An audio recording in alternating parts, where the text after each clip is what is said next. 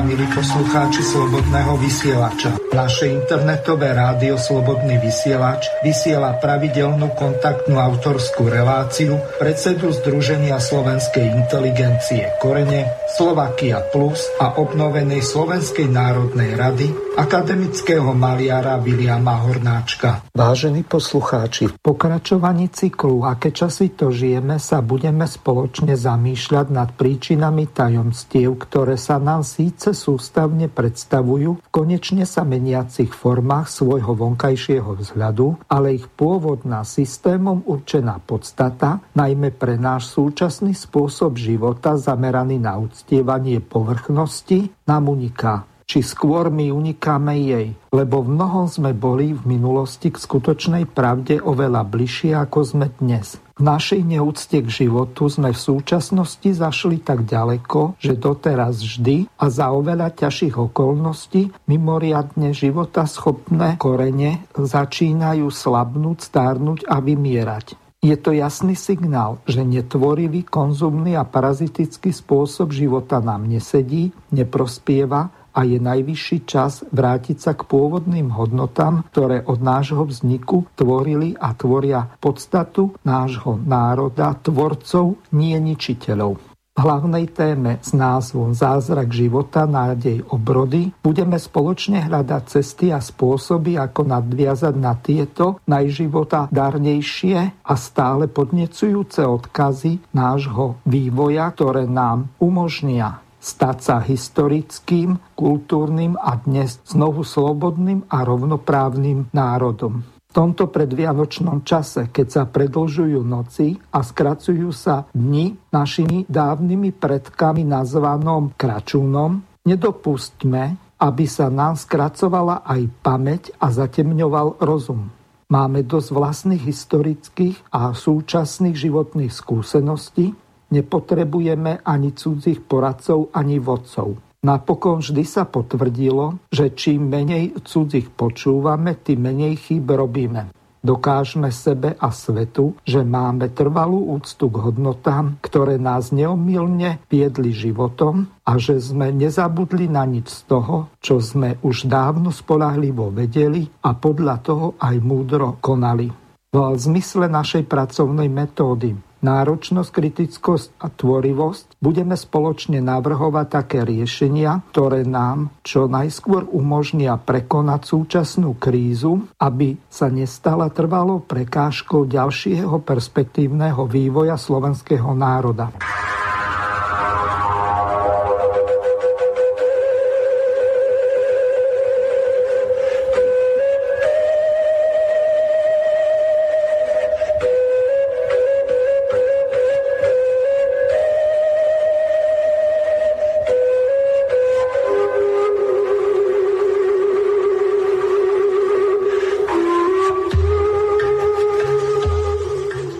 Vážení a milí poslucháči Slobodného vysielača, vítam vás pri počúvaní relácie Korene a zároveň vítam aj pána akademického maliara Viliama Hornáčka. Pán Hornáček, čo sme na dnešný večer pripravili pre našich poslucháčov, môžete ich informovať. Dobrý podvečer, prajem, ďakujem pekne. No čo sme prichystali? To, čo ste prečítali, v podstate tam som to povedal celkom jasne, že ako sa mi zdá, unikáme my od podstaty toho, čo nás tvorilo dlhé stáročia a vďaka čomu sme sa stali e, kultúrnym a historickým národom. Je to veľmi závažné e, tvrdenie a aj diagnóza svojím spôsobom a mali by sme sa nielen zamyslieť, ale mali by sme čo najskôr začať e, konať, pretože sa môže stať, že nebudeme poznať sami seba, našu historickú podobu a budeme sa uberať smerom, ktorý nám určia iní. A to je skutočne strata vlastnej identity, je strata vlastne celého dejinotvorného snaženia, ktoré všetky generácie Slovákov, odkedy sa rozhodli byť Slovákmi a rozhodli žiť na slovenskom Slovensku a nie cudzom, nie v cudzom područí, tak to by sme vlastne znehodnotili dielo a prácu všetkých významných osobností a samozrejme celého slovenského národa. Ide tu o života schopnosť slovenských koreňov. Ja neviem a nie som na zasvetený do, do osudu iných národov natoľko ako do vlastného národa.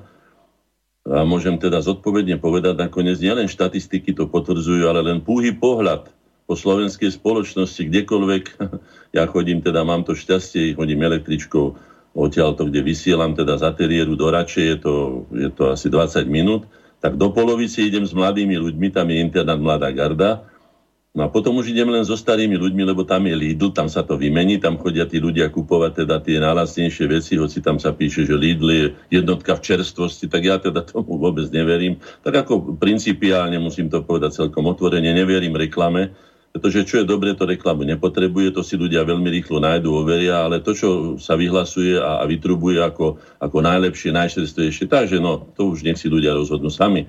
A potom ide medzi starými ľuďmi. Keď si pozriete, kdekoľvek oprie niekto kameru v tom tzv. treťom svete, či rozvojovom, či ako neviem, ako všelijako sme ho už ponižujúco nazvali, my, Európania, alebo naši predstaviteľi, aby som bol presnejší, tak všade nájdete hrbu, hrbu malých a mladých ľudí, mladých detí.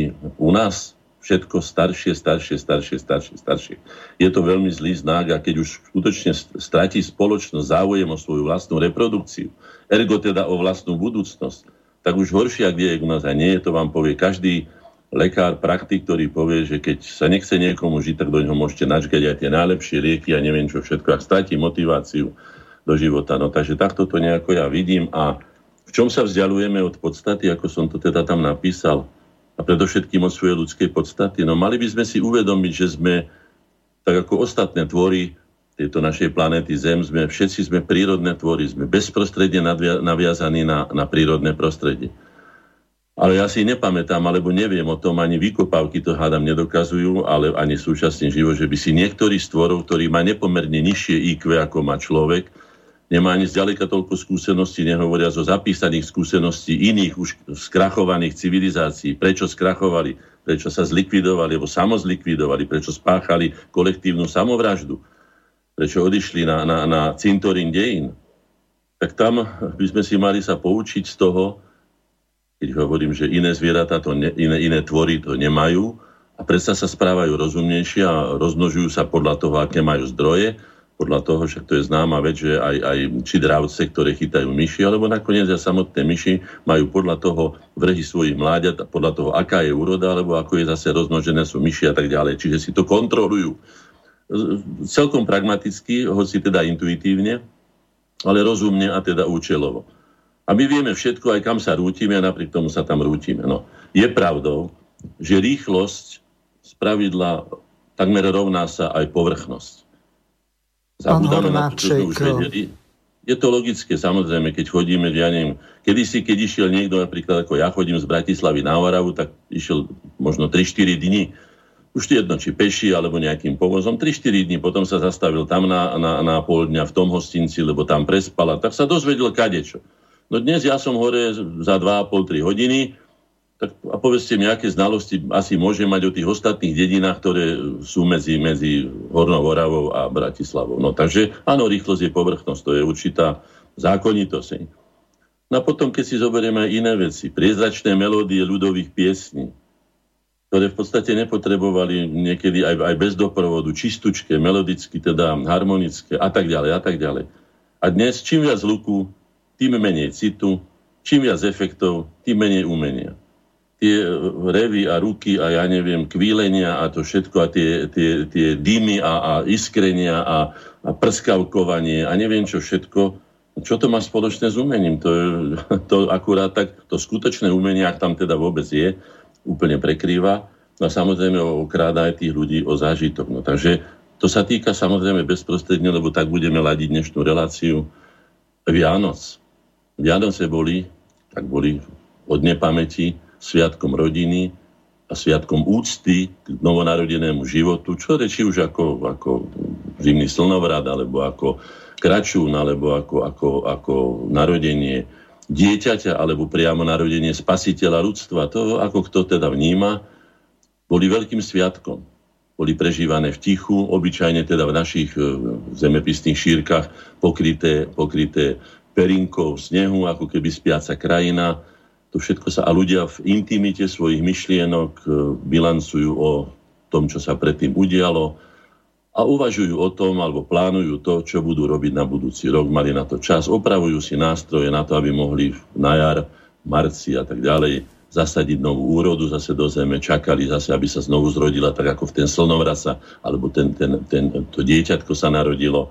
Toto všetko malo svoju logiku, malo to svoju, svoju účelnosť, bol to určitý rituál, bola to tradícia a ľuďom to pomáhalo žiť, čo je veľmi dôležité. Ja sa teraz pýtam, čo som, keď som hovoril o, o muzike, to nechám na vás, však ste mladší, alebo na tých mladších. A čo výtvarné umenie, tam som teda odborník, môžem povedať. Kto si dá posprejovať svoj byt nejakým grafiťákom, ktorý je v podstate iba odvarom a kopírantov komiksov či reklamných nápisov. Veď to nemá absolútnu tvorivosť. Ja som tam nevidel nič tvorivé a ak tvorivé, vás potom poprosím, aby ste ukázali, ale to budeme v kalendáriu potom rozoberať, to zhanovenie Štefánika. No a títo street majstri alebo street artisti, hej, neobohacujú to môžem zodpovedne povedať. Pretože keďže poznám aj starých majstrov a poznám aj práve keď umenie, povedzme v Altamíre alebo v iných jaskyniach, keď ľudia boli doslova primitívni a malovali len hlinkami, blatom a, a nejakými takými prírodnými materiálmi, tak svoj pocit zodpovedne a mimoriadne esteticky vedeli zachovať až pre dnešného diváka, ale to, čo tam oni naplieskajú, halabala a ešte k tomu odkopírované, nie že neobohacuje, ale ochudobňuje estetickú náročnosť ľudí. Čiže priamo by som to povedal, že to škodí. Aj tu je vidno, že latka náročnosti sa znižuje až od suterén ľudskej dôstojnosti. To je smutné. To je môj smutná, moja smutná skúsenosť toho. No. Môžeme prejsť ku kalendáriu, alebo ako poviete. Dobre, tak Skôr ako sa dostaneme k hlavnej téme zázrak života, nádej obrody, tak ideme na to kalendárium. Takže nech sa páči. Dobre, ďakujem pekne. Budem sa snažiť teda vyberať také veci, ktoré súvisia ako si úctou k hodnotám, pretože základnou hodnotou bez pochyby pre každého živého tvora je život. Hej? A potom e, úcta k hodnotám jeho kultúry, toho, čo vytvoril, No, toho, čo ho spolu vytvára. No ale sú to aj také veci, ktoré sú aktuálne. Roku 14. novembra roku 1871 král František Jozef vymenoval novú uhorskú vládu, ale teraz do histórie sa zapísala predovšetkým korupčnými škandálmi. Poprední vládni politici a s nimi spriahnutí magnáti ťažili zo štátnych objednávok najmä pri výstavbe železníc, pritom náklady niekoľko raz násobne predražovali. E, sú voľby, ja to samozrejme ja bilancujem to všetko, čo som za tých 30 rokov vo verejnej činnosti zažil. A spomínam si na výrok pani Radičovej, ktorá povedala, že korupcia prišla do Európskej únie zo Slovenska. No, tak nech sa prebere táto dotyčná pani, keď má už ten profesorský titul, ktorom nikto nevie, za čo ho dostal, ale to nebudem teraz ja rozoberať, hej ale rozhodne uh, osočuje a obvinie slovenský národ, lebo korupcia sa nedostala zo Slovenska do Európy, ale ako vidíte, už v roku 1871 sa dialo presne to isté, čo sa deje napríklad aj u nás s tou diálnicou, ktorú nie a nie dokončí z Bratislavy do Košic. No. Potom toho istého dňa v Budapešti e, sa konala prvá porada zástupcov nemaďarských národností no, o, o spoločnej politike a prehlbovaní vzájomných stykov. Slovákov reprezentoval Pavol Mudroň, Samuel Daxler, Rumunov Johan Raciu a, a Julius e, Korsianu a Srbov Emil Gavrila. No, tak pamätajme, že na budúci rok bude z té výročie, e, výročie Trianonu. Maďari skutočne sa tu správali vždy takým spôsobom, že vyciciavali a, a parazitovali na všetkých národnostiach alebo národoch, ktoré boli súčasťou Uhorska, v ktorom oni sa vyhlásili a aj tak sa správali ako dominantný národ. Privlastňovali si. Takže dobre si na to pamätajme a voľme takých ľudí, ktorí nebudú nadbiehať Maďarom, pretože treba povedať celkom jednoznačne aj vy, ktorí žijete na juhu, že Maďari už fakticky, ako keby mali faktickú, faktickú určite školskú a kultúrnu autonómiu a potrebujú ešte len politickú a potom, aby sa mohli pripojiť svojmu Rosagu. Takže dobre si rozmyslíte, koho budete voliť, či tým, ktorým budú nadbiehať, naďalej tak, ako sa im nadbiehalo skoro, skoro celých 30 rokov, čo to ja sledujem. V roku 1915, 14. novembra, e, Český zahraničný komitét na čele s Tomášom Garikom Masarykom vydal, vydal, vydal v Paríži memorandum o o postavení Čechov a Slovákov e, v Habsburskej monarchii. E, jeho, jeho súčasťou bola aj požiadavka vytvorenia nezávislého československého štátu. i keď bola formulovaná iba v mene českého národa, svojimi e, podpismi ho podporil predseda Slovenskej ligy v Amerike Albert Mamate. No.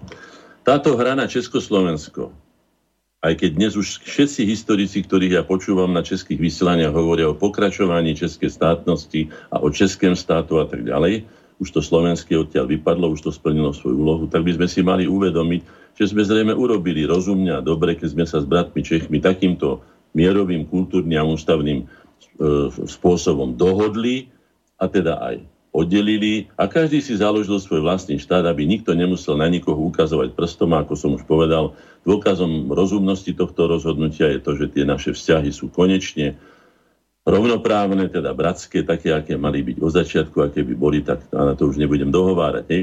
V roku 1918 v Prahe revolučný výbor dočasné národní zhromaždení rozšírené o ďalších zástupcov slovenského aklamačne, teda Slovenska, aklamačne zvolilo TG Masterika za prezidenta ČSR. Súčasne rozpustilo dočasnú slovenskú vládu Vavra Šrobára a, a, a vymenovala dočasnú vládu ČSR. Jej predsedom sa stal Karel Kramaš. Slovákov zastupoval Vavro Šrobár a tak ďalej. No, tento starý trik bol aj na, by som povedal, na, na, na sa to povie, na, na na programe dňa, áno, na programe dňa v 91. roku, keď sa tu vznikla moja materiéry, teda tá iniciatíva za zrchované Slovensko. A keď Česi ponúkali tú takú tú, tú lúbivú a, a takú priateľnú, zdánlivo teda pre nezasvetených, e, takú tú, tú, že dvojdomek, dvojdomek to nazvali, áno, hej, to riešenie formou dvojdomku. A vtedy som ja povedal, na čom aj trvám dodnes, a kedy Česi voči nám dodržali slovo. A chvála Bohu sme sa rozhodli, pretože tak ako to je bolo tu na, že sa teda dali nejaké formálne kompetencie, potom sa rýchlo zobrali naspäť do Prahy, takisto sa to urobilo aj s Košickým mladým programom, takisto sa to urobilo aj s federáciou a takisto by sa to bolo urobilo aj s dvojdomkom. No, hoci sa to nestalo, ja si dovolím to predpokladať, že je to tak. No. V roku 1918, 14. novembra, je to taký bohatý deň, Tomáš Garik Masaryk vo Washingtone e, pripojil svoj podpis v Pittsburghskej dohode. No, toto mi presne nahráva, čo som povedal, uzavretej 30 po, po Clevelandskej dohode, ktorú robili Slováci, teda za pomocou aj teda českých spolkov, ale predovšetkým Slováci, kde bola jasná autonómna nepostavenie Slovenska, tak už e, túto, túto Pittsburghskú dohodu dokonca koncipoval pán T.G. Masaryk. Ale tomu nebránilo v tom, že ho aj podpísal, aj koncipoval, aby o nej povedal, že je to falzum že neplatí a nedodržiaval ho.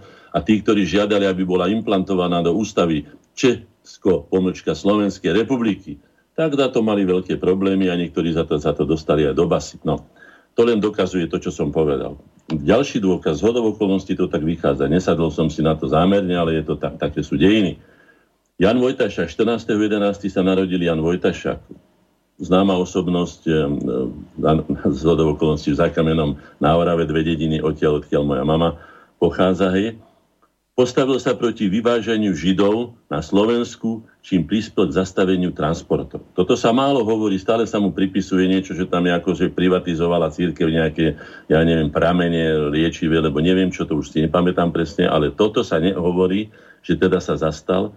No a v roku 1950 ho internovali a v januári 51 ho spolu s biskupom Pavlom Petrom Gojdičom a Michalom Buzalkom odsúdili za úklady proti štátu, velezrádu, vyzvedactva, neviem, na 24 rokov. Ale to nie je také zaujímavé, lebo to bolo dosť bežné a to sa vie, hej. Ale po amnestii mu do, odopreli amnestiu, on zomrel v roku 1965 a amnestia bola v roku 1963. To znamená, že po tejto amnestii mu odopreli návrat na Slovensko a zomrel v internácii tak toto ja už inak nenazvem ako hyenizmom a nechcem povedať, že českým, lebo hyenizmus je hyenizmus, ale toto skutočne bolo už teda nad všetky rozmery ľudskosti, ktoré, alebo teda, teda tolerancie ľudskosti, ktoré by nejako boli, bolo možné akceptovať. Hej. Ja aj viem, prečo sa tak stalo. Podobne ako Tiso, aj e, Vojtašák mal veľmi silnú autoritu v národe a oni urobili presne to, čo sa robí, keď sa hovorí, že na čo budeš naháňať tam ovce. Zajmi pastiera, alebo zavri, alebo zbav tie ovce pastiera a bude ti patriť celé stádo. No, takže toto a veľmi silne to samozrejme súvisí aj s tým národno-socialistickým memorandum o, o získaní Slovenska. No, dobre. Keď by sa to už nikdy nezopakovalo. Snažme sa o to a použme sa z vlastných dejín. 15. novembra 1751 talianskému podnikateľovi Otáviovi Con, Con, Contemu di Cataldi bolo cisársko-kráľovským patentom povolené 10 rokov prevádzkovať stávkovú hru Janovské loto. No, takže gamblerstvo má hlboké korene. Dobre počujete, 1751, to znamená, že bolo to za Márie Terezie, osvietené panovničky. Prečo udelila akému si podnikateľovi, ktorého ja by som skôr nahral, na, nazval dobrodruhom, pretože v takejto oblasti podnikať, kde vznikajú takéto veci, ako je gamblerstvo, závislosti, ktoré stoja niekedy celé rodiny, ktoré museli ísť požobrania, neviem, ktoré neprináš. Samozrejme, že väčšina z tých, počujete, koľko to on zarobil, veľa, hej. Hneď prvý rok, hej, dosiahol uh, loto obrad 2 milióny zlatých. Neviem, koľko bol rozpočet vtedy, ale môžem vám povedať, že 2 milióny zlatých bol obrovský peniaz. No. Takže aj takéto veci sa diali za osvietených panovníkov. 15. novembra 1948 zákonom číslo 238 z roku 1948 boli pre tzv. Triedných nepriateľov ľudomo-demokratického štátu zriadené tábory e, nútených prác. E, podľa vnútorných smerníc sa e, na nepriateľov ľudovo-demokratického režimu sa, sa za nich teda považovali rolníci, ktorí si neplnili povinnosti ohľadom, ohľadom e, kontingentov, keď sa hovorilo o vyrovnaní dedine a mesta, lenže v podstate mesto parazitovalo na dedine, dedina chradla, kontingenty predpísaných dávok polnohospodárských produktov. Mladí ľudia odmietajúci členstvo v Československom zväze mládeže boli tiež považovaní za netriedných nepriateľov, alebo keď nenavštevovali sovietské filmy alebo podobne a takto. No, takže až takéto krčovitosti teda sa odohrávali a mám taký dojem, že sa začnú aj teraz, pretože už okrem amerických filmov my už pomaly neuvidíme žiadne iné filmy. No to len ako na okraj poznámka z aktuály. 16. novembra 1906 Bratislavský súd odsúdil na dva roky e,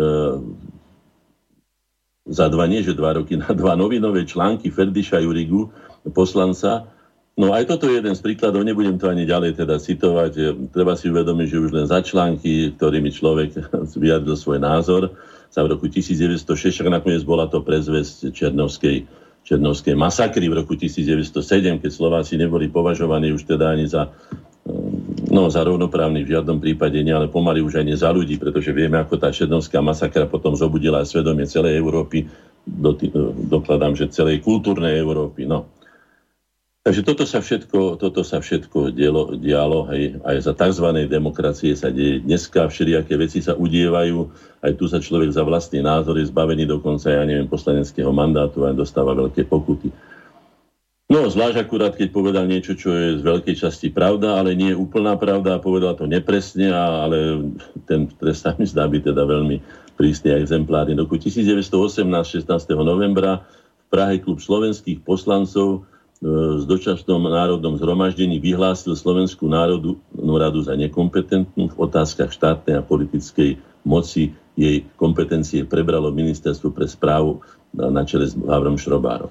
No, tu si zase sa treba poučiť na tom, že vlastní ľudia, tí Slováci, ktorí sme my nazývali podobne ako Čalfu či Bachšaja a podobných akože Slováci na baterky alebo federálni Slováci, tak podobní boli aj tam, ktorí sa takýmto spôsobom zasprávali svoje materskej krajine ku svojej vlasti a umožnili zase potom manipulovanie cez Vavra Šrobára, ktorý bol puncovaným Čechoslovakistom a manipulovanie so Slovenskom také, aké to vyhovalo Prahe, ale nevyhovalo v žiadnom prípade Slovákom ten istý deň roku 1989 v Bratislave sa konala demonstrácia približne 250 študentov. Vrátime sa naspäť, aby sme si pripomenuli, ide o 16. november roku 1989, keď sa začala tzv. nežná, alebo tzv. zamatová a tzv. revolúcia, ktorá bola samotným jedným z jej strojcov nazvaná jednoznačne štátnym prevratom, teda pánom Lorencom, už sme o tom hovorili v minulom, hej, ale vidíte, aké manipulácii tu dochádza. Bolo polovica námestia SMP v Bratislave bola, alebo teda jeho čas bola premenovaná na námestie Nežnej revolúcie, hoči žiadna nežná revolúcia sa nikdy neuskutočnila.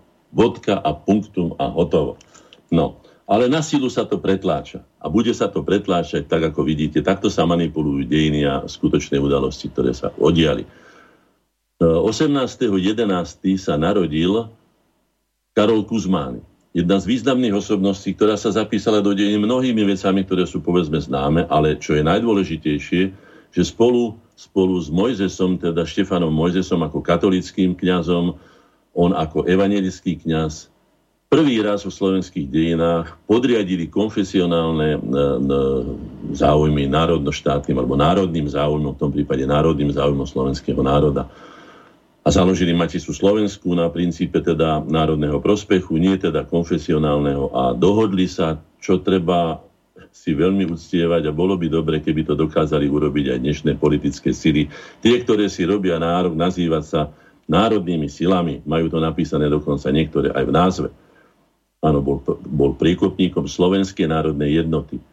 No, bol zvolený za podpredsedu Matice Slovenskej 17. novembra, no to už sme hovorili minule, to len voľne poviem, e, začiatok, takisto je tu napísané Nežnej revolúcie. Nie. Generál Lorenz to má napísané na svojej knižke, napísané jasne. Je štátny prevrat, na víkend domov neprídem. A tento človek, ktorý nemohol nevedieť, doslova nemohol nevedieť, čo sa v štáte deje, vedel presne, čo sa deje a že ide o štátny prevrat a nemali by sme to teda nazývať manipulatívnym názvom a falošným názvom nežná, zamatová či akákoľvek revolúcia. Nemalo to znaky ani revolúcia, nemalo to znaky ani nehy.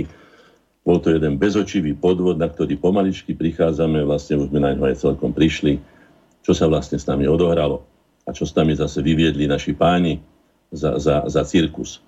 19. novembra 19. novembra uhorský snem prijal sústavu zákonov roku 1514, ktorými boli sediaci dedične a na väčšie časy uvrhnutí do nevoľníctva. No, stalo sa to v súvislosti e, so známym povstaním e, Dožovým. Ako vieme, teda Doža, Juraj Doža bol upečený, zaživa upečený na rožeravenom tróne, takže vieme si predstaviť, aké pomery vládli tom začiatkom 16. storočia a čo bolo ešte horšie, ako kolektívnu vinu uvalili na všetkých podaných, dovtedajších uvalili ešte to jarmo nevoľníctva, keď už teda skutočne nemohli rozhodovať o ničom, ani o sťahovaní, ani o výdaji, či ženení sa, alebo takýchto veciach. No skrátka stratili absolútne ľudskú dôstojnosť. Bolo to strašné obdobie a pokiaľ viem, až niekedy za Jozefa II. koncom 18. storočia bolo toto nevoľníctvo zrušené. Takže takéto sme mi prežívali časy. A mám tu zaujímavú osobnosť, pre mňa veľmi zaujímavá, myslím, že aj pre slovenské dejiny, nie že myslím, ale som presvedčený. Andrej Kme. Andrej Kme sa narodil 19. novembra 1841. Tento veľmi tichý, skromný, ale neuveriteľne pracovitý, obetavý a výkonný človek, člen aj medzinárodných eh, akadémií, medzinárodne uznávaný jazyko, prepačte, botanik, hej, ktorý, ktorý opísal 25 dovtedy neznámych rastlinných druhov napríklad, ktorý bol na Prenčovskej fare teda slúžil a skúmal najmä teda okolie, okolie štia, to, sitna, sitna a tak ďalej, ktorý po zrušení Matice Slovenskej sa usiloval zachrániť čo najväčšiu časť zbier, ktorých aj on bol teda E, teda ich zaplatil, alebo vykopal, alebo pomohol im teda na, na, na svetlo Božie, ako sa vraví. A keď teda Matica bola zrušená, jej e, zbierky sa začali tratiť v maďarských múzeách, kde sú mnohé dodnes deň, tak založil Slovenskú muzeálnu spoločnosť, ktorá sa stala základom Slovenského národného múzea, dnešného Slovenského národného múzea. A teraz si predstavte to, čo som už povedal, s tým námestím SMP, tak ako sa správa Valo tým, by som to nazval, ale celá táto podarená Bratislava naša, ktorá mala ambíciu sa sta, stať sa aj metropolou Slovenskou, ale zatiaľ len hlavným mestom, a myslím, že sa uberá celkom opačným, že už nebude ani hlavným mestom, ale bude akýmsi kozmopolitným trhoviskom, lebo tak sa tu správajú developeri a bohužiaľ aj jeho radní páni, aj celý ten magistrát. Tak pred sochu Slovenského národného múzea dali sochu TG Masarika. A to im nestačilo, že vlastne zhanobili Slovenské národné múzeum aj, aj odkaz a, a dielo Andreja Kmeťa, ktorý si tam zaslúžil byť. Nie, že zaslúžil, bolo našou povinnosťou doslova, aby tam mal on sochu, hej.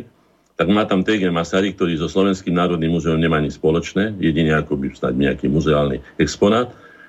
A z Vajanského nábrežia odkrojili čas, tak ako z toho námestia SMP a premenovali ho na, námestie, na, na nábrežie TG Masaryka. Hej. Pritom vieme veľmi dobre, aký názor mal na, na TGM práve Vajanský. No, takže tam sa budú veľmi dobre znášať a je to vlastne taký, nazvime to celkom, tak ako som to aj prečítal od mnohých e, našich členov, plúvanec do tváre slovenského národa a jeho dejín. V tejto súvislosti si dovolím, vás som vám poslal pán, pán Hazucha jednu hanobiacu, hanobiacu fotografiu generála Milana Rastislava Štefánika. Ak máte tu možnosť, tak ju teda dajte tým, No bohužiaľ, ja to nemám ako e, zverejniť. E, ja vy toho... to nemáte, dobre, tak ale to nič, nie. Môžem to dobre. poslať Petrovi Kršiakovi, ale dosť pochybujem, dobre, že by... No, v tejto súvislosti chcem povedať len to, čo som už mnoho razy povedal, že tento národný hrdina par excellence, ktorý oslobodil alebo teda mal hlavnú zásluhu na oslobodení nielen slovenského, ale aj českého národa, čo by malo byť napísané na bradle, kde je napísané, že svojmu osloboditeľovi e, vďačný národ československý, ktorý nikdy neexistoval. Miesto, aby tam bolo napísané svojmu osloboditeľovi vďačné národy. Môže byť pokojne aj český a slovenský, hoci by malo byť podľa mňa na jeho pamätníku slovenský a český, ale tam sa už skutočne hádať o to nebudem. Tak takto je zhanobený tu na už vyše roka roka. Už som dal fotografiu, tú, ktorú som vám poslal skoro všetkým redaktorom, ktorých poznám, aj šéf-redaktorom. Nebudem ich radšej menovať, lebo to už by som skutočne...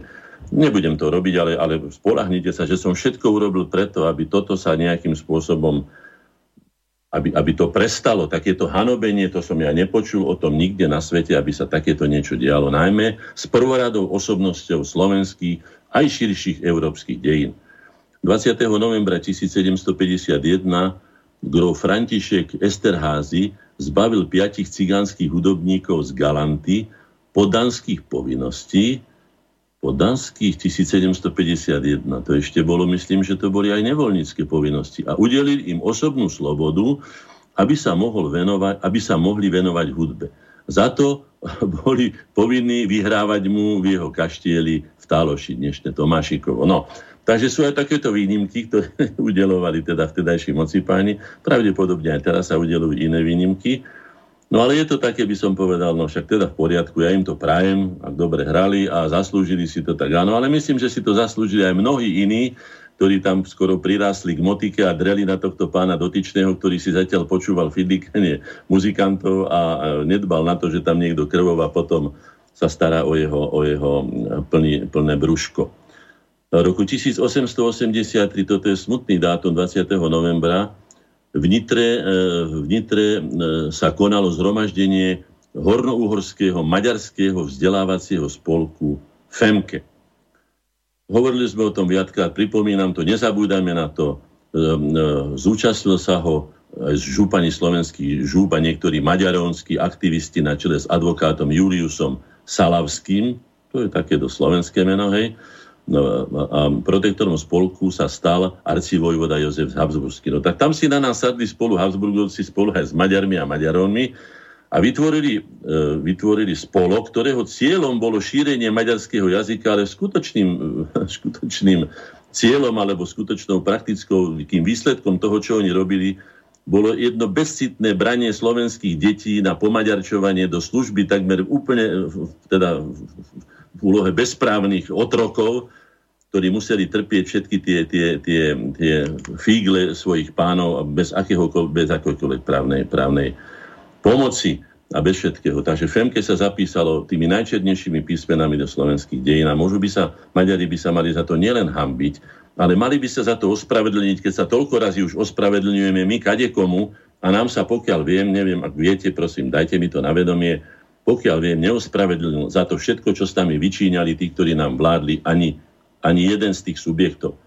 V roku 1938, 20. novembra vo všetkých mestách a obciach Slovenska sa konalo národná manifestácia pod názvom Deň slovenského zmierenia. Na záver účastníci zaspievali hymnickú pieseň Heslováci. No k tomuto len toľko poviem, viem o tom teda pomerne veľa, ale poviem, že všetky, myslím, že okrem komunistickej strany, sa všetky subjekty zúčastnili a rečnili tam ich predstaviteľe.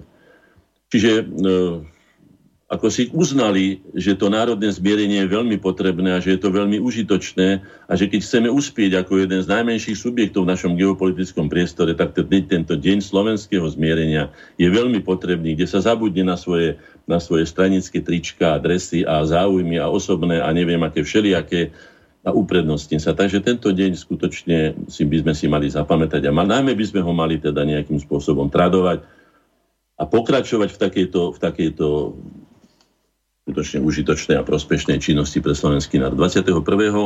novembra 1949 v Bratislave slávnostne rozpustili slovenský dobrovoľnícky zbor.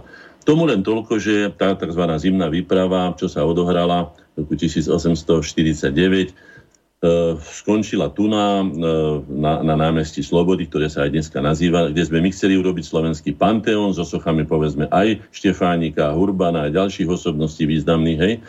Ale nejak sa k tomu páni nemajú, ale teda vytváranie e, námestí, námestí e, no, už som to povedal dneska, nebudem to opakovať. Na to sa majú, na to sú veľmi ochotní. Len aby sa za, e, zabránilo tomu, aby slovenský národ nadobudol oprávnené sebavedomie národu, tvorcov hodnot a ničiteľov. To som už povedal tisíc razy. To je veľký rest, ktorý, ktorý, ktorý naši, naši, naši predstavitelia stále si nevedia vyplatiť voči vlastným velikánom vlastných dejín a vlastným dejinám. 22. novembra Národné zhromaždenie v Prahe po dlhom rokovaní schválilo zákon 229 o autonómii slovenskej krajiny. No vieme, čo sa odohralo. 6.10. bola teda vyhlásená autonómia, ale v následky na to nie, že my sme vobchali e, nožík Čechom do chrbta. Nie, nie, nie. Deň predtým, pokiaľ viem, odišiel teda pán Beneš aj s lietadlami dvomi plnými e, zlatých pokladov slovenských aj českých, teda československého pokladu. Odišiel si stráviť e, vojnový čas do Londýna, alebo teda do Anglicka. No, takže takto to bolo a my sme museli vedieť konať ale trvalo od 6.10. až do, do toho 22. novembra, keď sa teda pohol ten, ten um, snem, a, a teda nie snem, ale teda uh, keď schválili, chváli, schválili aj zákonom Národné zhromaždenie schválilo teda slovenskú autonómiu. Pokiaľ viem, vydržalo to len do toho 9. až 10. do tzv. homolovho puču keď sa tu proti Slovákom strieľalo a boli aj mŕtvi, zatvorila sa, internovala sa časť slovenské. No toto sú všetko tie tienisté stránky slovensko-českého štátneho spolužitia, ktoré verme, že sa navždy už skončili a nikdy sa nebudú opakovať. My na ne radi zabudneme a budeme radi, keď to bude celkom inak, ako to bolo doteraz a budeme skutočne bratsky spolu nažívať, lebo je najvyšší čas, aby sme sa takýmto spôsobom v sebe správali. No je tu zaujímavá osobnosť, teda Klement Gottwald 23.11.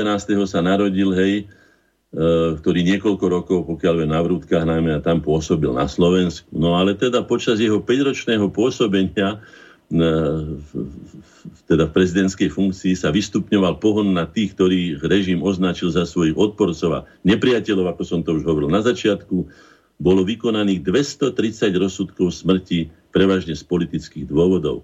Vyše 100 tisíc ľudí sa ocitlo vo väzniciach a ďalšie 100 tisíce ľudí boli deportované, zbavené majetku či inak prenasledované, deportované predovšetkým do Sudet, však to je známa akcia a tak ďalej. No. Um, uh, na Šibenici nakoniec skončila aj, skončili aj teda aj niektorí blízki Gotwaldovi spolupracovníci, čo mňa osobne nenapája nejako, nejakým zadozučinením, pretože životy, ktoré už boli raz zmárnené, sa už nikdy nevrátia nejakým spôsobom. Preto sa treba k tomu správať veľmi zodpovedne. 24. novembra 1918 v Uherskom hradišti, inak v Slovenskom hradišti, aby sme vedeli, lebo Uherské považovali tam tí naši susedia vtedajší, Moravsko-Český považovali za slovenské, lebo sme boli my ich susedmi teda. No, teda v Slovenskom hradišti sa, sa utvoril zriadovací výbor tzv. Gardy Slovenskej slobody jeho úlohou bol, bol nábor slovenských dobrovoľníkov, ktorí sa mali po boku českých vojsk zúčastniť na oslobozovaní slovenského územia v roku 1918. Hej. Začiatkom roku 1919 sa jednotka rozšírila na pluk slovenskej slobody, pozostávajúci z troch práporov. Pluk sa e, v bojoch s maďarskými gardami a vojakmi viackrát vyznamenal a patril medzi najlepšie dobrovoľnícke útvary. To je spolupráca toho lepšieho alebo z toho, z toho dobrého hľadiska. Ja ďakujem bratom Čechom, že sa zúčastnili na tom, čo sa potom udievalo ďalej, nebudem komentovať, to už nebolo záležitosťou legionárov, ale to bolo záležitosťou politického establishmentu. Zaujímavý dátum 25. november, ktorý by sme si mali pamätať, to je ojedinelá vec, že 25. novembra 1992, to som mu zažíval ja osobne, mnohí z týchto ľudí sú aj členmi našich združení, federálne zhromaždenie Česko pomlčka Slovenska schválilo zákon o zániku Českej a Slovenskej federatívnej republiky uplynutím 31. decembru. za návrh hlasovali všetci poslanci HZDS a Slovenskej národnej strany, dvaja z SDL a traja zo sociálno-demokratickej strany Slovenska. No, je to ojedinelý skutok a obdivuhodný aj preto, že títo, títo poslanci s istými výhodami, ktoré poslanci majú, aj, aj finančnými, aj teda spoločenskými, sa zrušili aj sami seba. Treba sa im za to mimoriadne poďakovať. Myslím, že boli aj odmenení štátnymi vyznamenaniami a v tomto prípade si to určite zaslúžili. Toto je pre vás niečo, pán Hazucha. V potoku v Gemeri sa narodil Jozef Škultáty, ale v potoku to je také, také, ako keď sa hovorí, že v Mijave tak, tak sa hovorí, pretože na Mijave, ale keď sa niekto narodil v potoku, tak si by si tak domyslel, že to bude buď obojživelník alebo rybka. Ale bola to, bol to veľmi významný človek slovenských dejín, ktorý takmer 100 rokov žil, teda prežil celé storočie do 94. 5. roku, žil Jozef Škultéty, no, profesor, e, správca Matice Slovenskej, myslím, že doživotný správca Matice Slovenskej, nakoniec redaktor prozaik, literárny historik a kritik a tak ďalej. Veľmi významná a veľmi, veľmi, veľmi obetavá, ale aj bojovná postava. Pamätám si, že jedna, jedna teraz neviem, či Nadia Hena, alebo niekto pri spomienok hovorí, že s nejakým Maďaronom sa povadil a, a išli, sa, išli sa teda strieľať, ako sa povie na, na tie, ako sa tomu hovorilo, tie no, súboje, hej a, a bol taký rozváštený, že povedal, ako psa ho zastrelím, ako psa ho zastrelím. No a tak hrozostrašne musel pôsobiť, že nakoniec ten Maďaron sa mu prišiel radšej na druhý deň ospravedlný, len aby k tomu nedošlo, lebo tento človek, veľmi temperamentný, pravdepodobne teda skutočne bol ochotný to aj, čo povedal, dokonca možno, že aj vykonať. Pevné slovenské presvedčenie neopustil ani po roku 1918, E, preto bol za medzivojnovej Slovensk- Československej republiky trňom oku pražských centralistov. Ako doživotný správca Matice Slovenskej sa populárny Baťko Škultéty ešte aj na Prahu 90 aktívne zúčastňoval e, slovenského politického diania. Treba sa mu za to poďakovať. Významná osobnosť, dlho bojoval za Slovákov, mnoho razy aj osamotený, boli ťažké časy. 26. novembra 1906 v Lužomberku začal súdny proces s 16 Slovákmi obvinenými z poburovania proti Maďarom počas volebnej agitácie medzi obvinenými bol aj Andrej Hlinka a Vavro Šrobár. O Vavrovi Šrobárovi sme hovorili, pre mňa je to typický kontroverzná politická osobnosť, na rozdiel od Hlinku, ktorý je naprosto jednoznačná osobnosť. A vtedy, ako vieme, bojovali po boku, dokonca Hlinka robil volebnú kampaň Vavrovi Šrobárovi. No, Vieme, kde vyústili tieto pomery, že už za takéto poburovanie, všetko bolo poburovaním. Kto sa kriticky vyjadril voči, voči uhorskej vlasti, tak teda bol, bol linírovaný, ako sa len dalo, aj zatváraný, aj všeličo možné. Vyústilo to do Černovskej masakry, ktorá potom, ako sme už hovorili, zobudila svedomie Európy a pomohla Slovákom. Mám tu jednu veľmi peknú vianočnú, vianočnú takú, takú udalosť. No, v roku 1995 26. novembra v Rajackej lesnej bol sprístupnený slovenský Betlehem, unikátny výtvor rezbára Jozefa Pekaru. Rozmermi, počtom figúr, mechanickou a umeleckou dokonalosťou sa zaradil medzi najvýznamnejšie diela tohto druhu na svete. Tu by som to ja opuncoval svojou odbornosťou, ak dovolíte, teda výtvarníka. Skutočne je to obdivuhodné. Je to obdivuhodné ako jeden, dalo by sa povedať, prostý, jednoduchý človek, s mimoriadným talentom, s mimoriadnou trpezlivosťou, pracovitosťou, vynaliezavosťou a láskou Slovensku ako takému, ku svojej krajine, ku svojej domovine, ku svojej vlasti.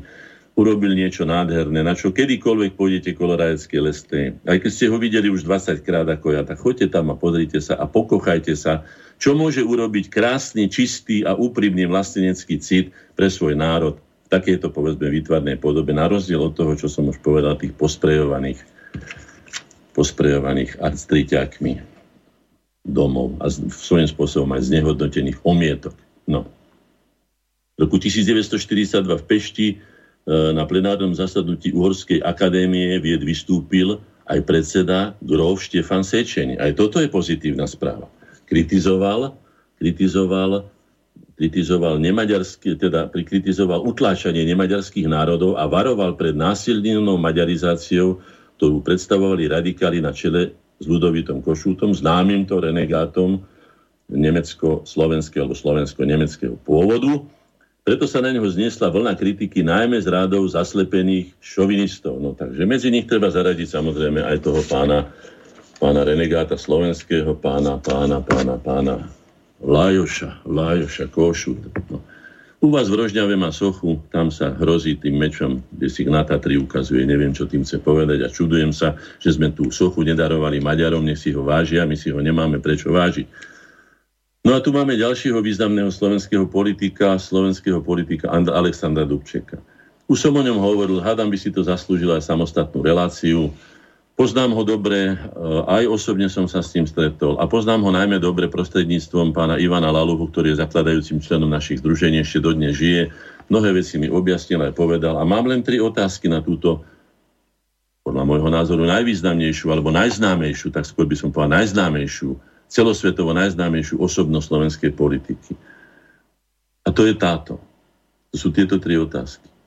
Keď dostal čestný doktorát v Taliansku, čítal som jeho reč, ktorú mu napísal, ako som sa dozvedel od Ivana Laluhu, písal mu Ivan Laluha spolu s Vezdoňom Kočtúchom.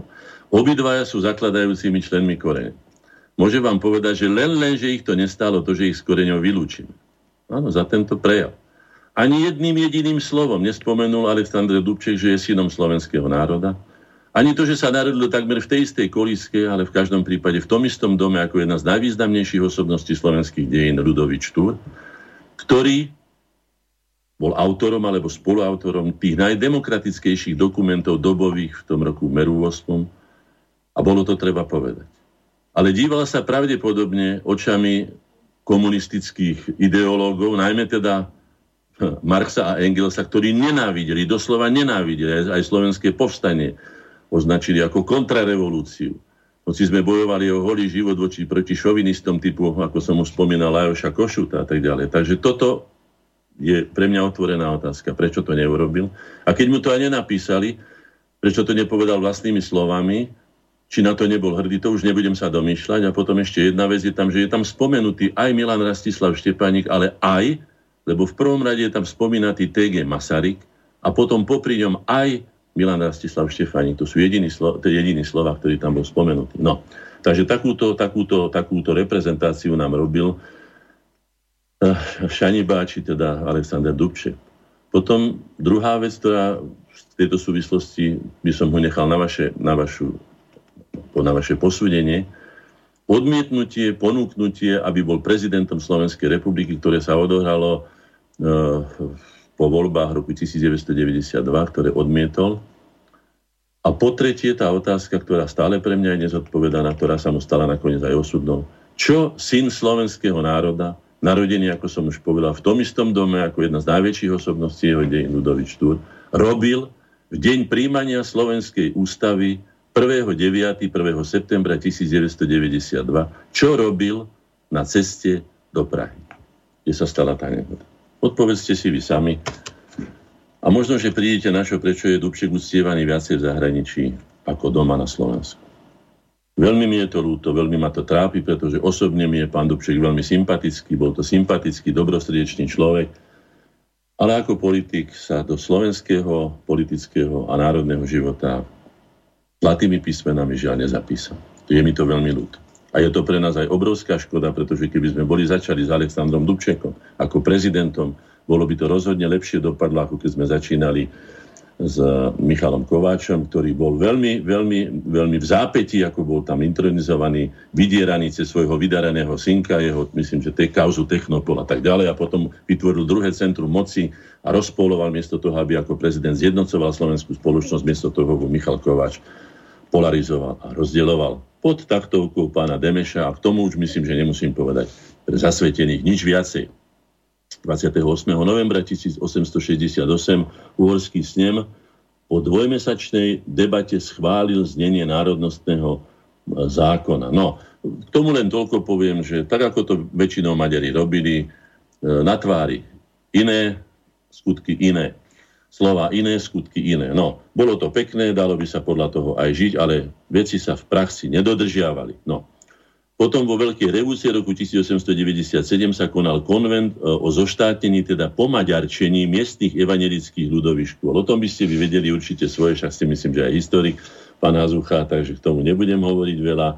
Ale takto sa teda veci odohrávali a Slováci nakoniec skončili takže v roku 1918 na sklonku Prvej svetovej tzv. Veľkej vojny už nemali žiadne slovenské školy, respektíve mali len niektoré malotriedky základné, ale žiadnu strednú školu, nehovoriac o ďalších školách. To znamená, že národ doslova hynul a vznik Československej republiky nám pomohol, ale treba jedným dýchom povedať, že pomohol rovnako aj Čechom. Nedávno sa mi dostala do rúk mapa z roku 1921, keď vidím zovretie sudetov tej stredočeskej kotliny, tak môžem povedať, že tak ako Česi predpokladali, čo povedal T.G. Masaryk, že do 50 let budú Slováci asimilovaní, tak asi takto by to vyzeralo e, pri pokračovaní, keby nebola vznikla Československá republika. Asi by to bolo s Čechmi, tak to pokračovalo, čo sa týkalo teda e, dominancie Nemcov. Takže sme si pomohli obidvaja, buďme radi za to, poďakujme sa, aké to bolo, také to bolo, to sme si už tisíc razy povedali, ale bolo to v každom prípade lepšie ako to uhorské väzenie národov. V roku 1938 predseda slovenskej autonómnej vlády Jozef Tiso mal rozhlasový prejav, ktorým odštartoval kampaň e, na voľby slovenského snemu. V prejave oznámil začiatok e, budovania slovenského štátu.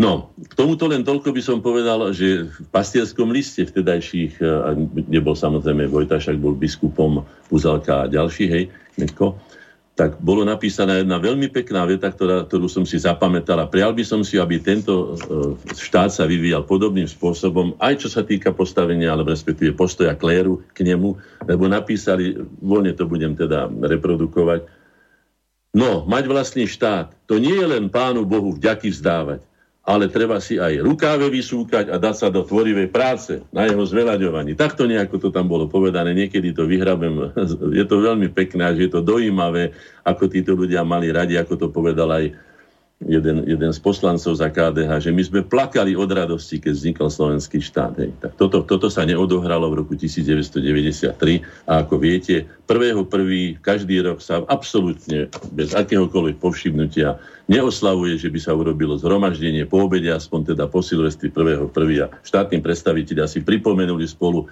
s tou časťou národa, ktorá je na to vnímavá, tento významný, teda jeden z najvýznamnejších dní v našej histórii. Čo to tu máme ešte, hej? Aha, no tak teraz sa pochválime my, naše združenia. 30. novembra 1992 v častej papierničke vznikla stála konferencia slovenskej inteligencie, ktorá prijala názov Slovakia Plus s cieľom aktivizovať tvorivý duchovný potenciál slovenskej spoločnosti a zapájať ho do, a to som písal ja, konečne už vlastnej koncepcie národnoštátneho života Slovákov. Takže toto sa odohralo v roku 1992, 27 rokov je to, hej. No,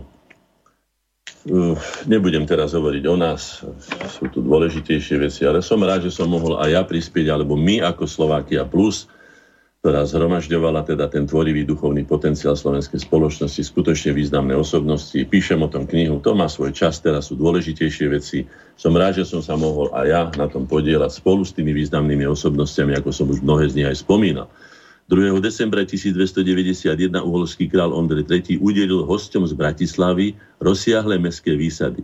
Získali ich vzhľadom na, na škody, ktoré utrpeli vo vojnách, vojnách uhorského kráľa Ladislava IV. s českým kráľom Vladislavom II. a e, so štajerským vojvodom Albrechtom. No, Bratislava, mám tu má ten list pred sebou, nebudem z neho citovať, nie je to potrebné, je to z roku 1291. Bratislava bola vtedy veľmi málo slovenská, hoci má ona slovanské základy a stala sa Slovenskou zase po roku 1918 a najmä po roku 1900 45, potom 68 boli také etapy, že sa stala až dnes je Bratislava teda chvála Bohu, slovenským mestom, alebo prevažne slovenským mestom, hoci sa z nej snažia urobiť to, čo som už povedal, páni developery, kozmopolitné trhovisko, ktoré by nemalo žiaden charakter a bolo by bežným kozmopolitným trhoviskom, takých, akých, takých miest je po svete desiatky a možno, že aj stovky.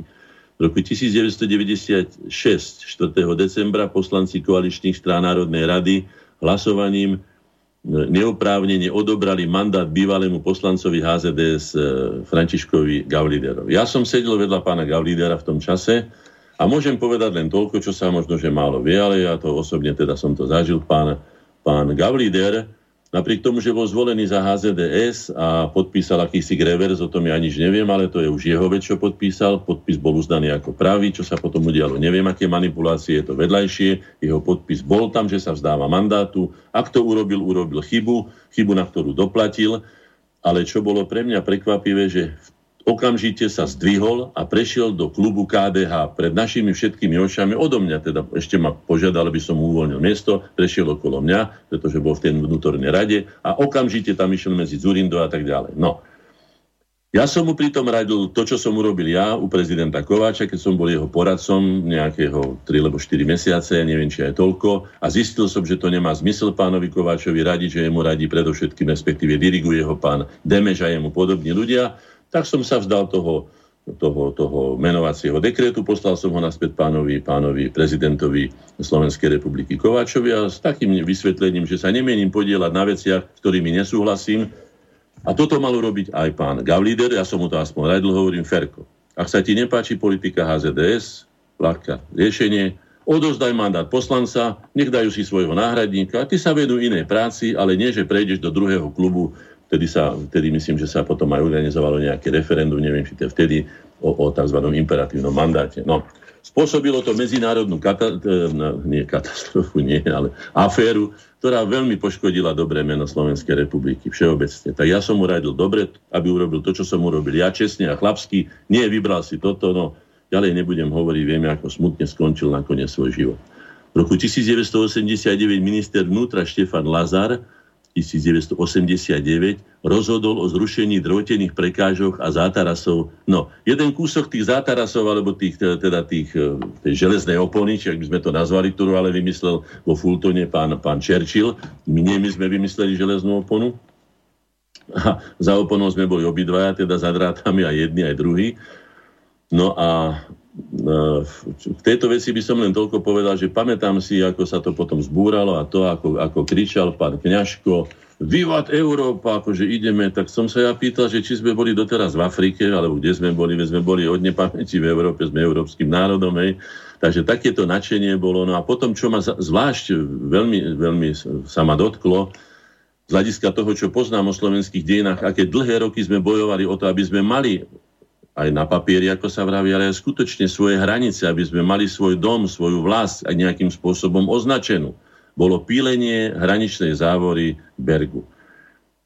Pamätám si len toľko, že myslím, že to robil minister Kaliňák s, asi so svojím kolegom z Rakúska, lebo čo vtedy som splasol rukami a povedal som, vy somári hlúpi, vy si, vy, vy si neuvedomujete, koľké stáročia sme bojovali za to, aby sme mali od svojich vlastných dverí vlastný kľúč, aby sme my mohli rozhodovať, kto vstúpi na naše územie a vy to pílite ako kus dreva. No, tak takto som sa ja k tomu postavil a toto sa moje, moje sa nezmenilo. A teraz vidíme v týchto, v týchto všelijakých vlnách a v týchto nátlakoch na všelijaké, ja neviem, kvoty a tak ďalej, ako by sa nám veľmi zištila. Aj samozrejme pre tie presaky všelijakých gangstrov a, a ničomníkov a zlodejov a mafiánov a, a pašerákov, droga, aj, aj nakoniec aj ľudia toho všetkého. Hej. V roku 1868 panovník František Jozef podpísal národnostný zákon, týkal sa, to sme už o tom hovorili, hej, podpísal, ale nedodržiaval sa. Áno, bolo to pekné na papieri, ale v skutočnosti sa nedodržiaval.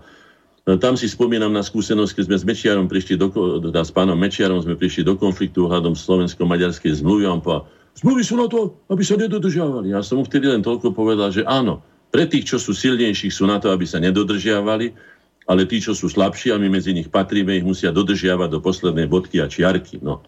Tak to len ako, že nevždycky platí tá tzv. reciprocita, že čo je dovolené kráľovi, není dovolené sluhovi, aby som bol teda slušný a nehovoril tam o zvieratách.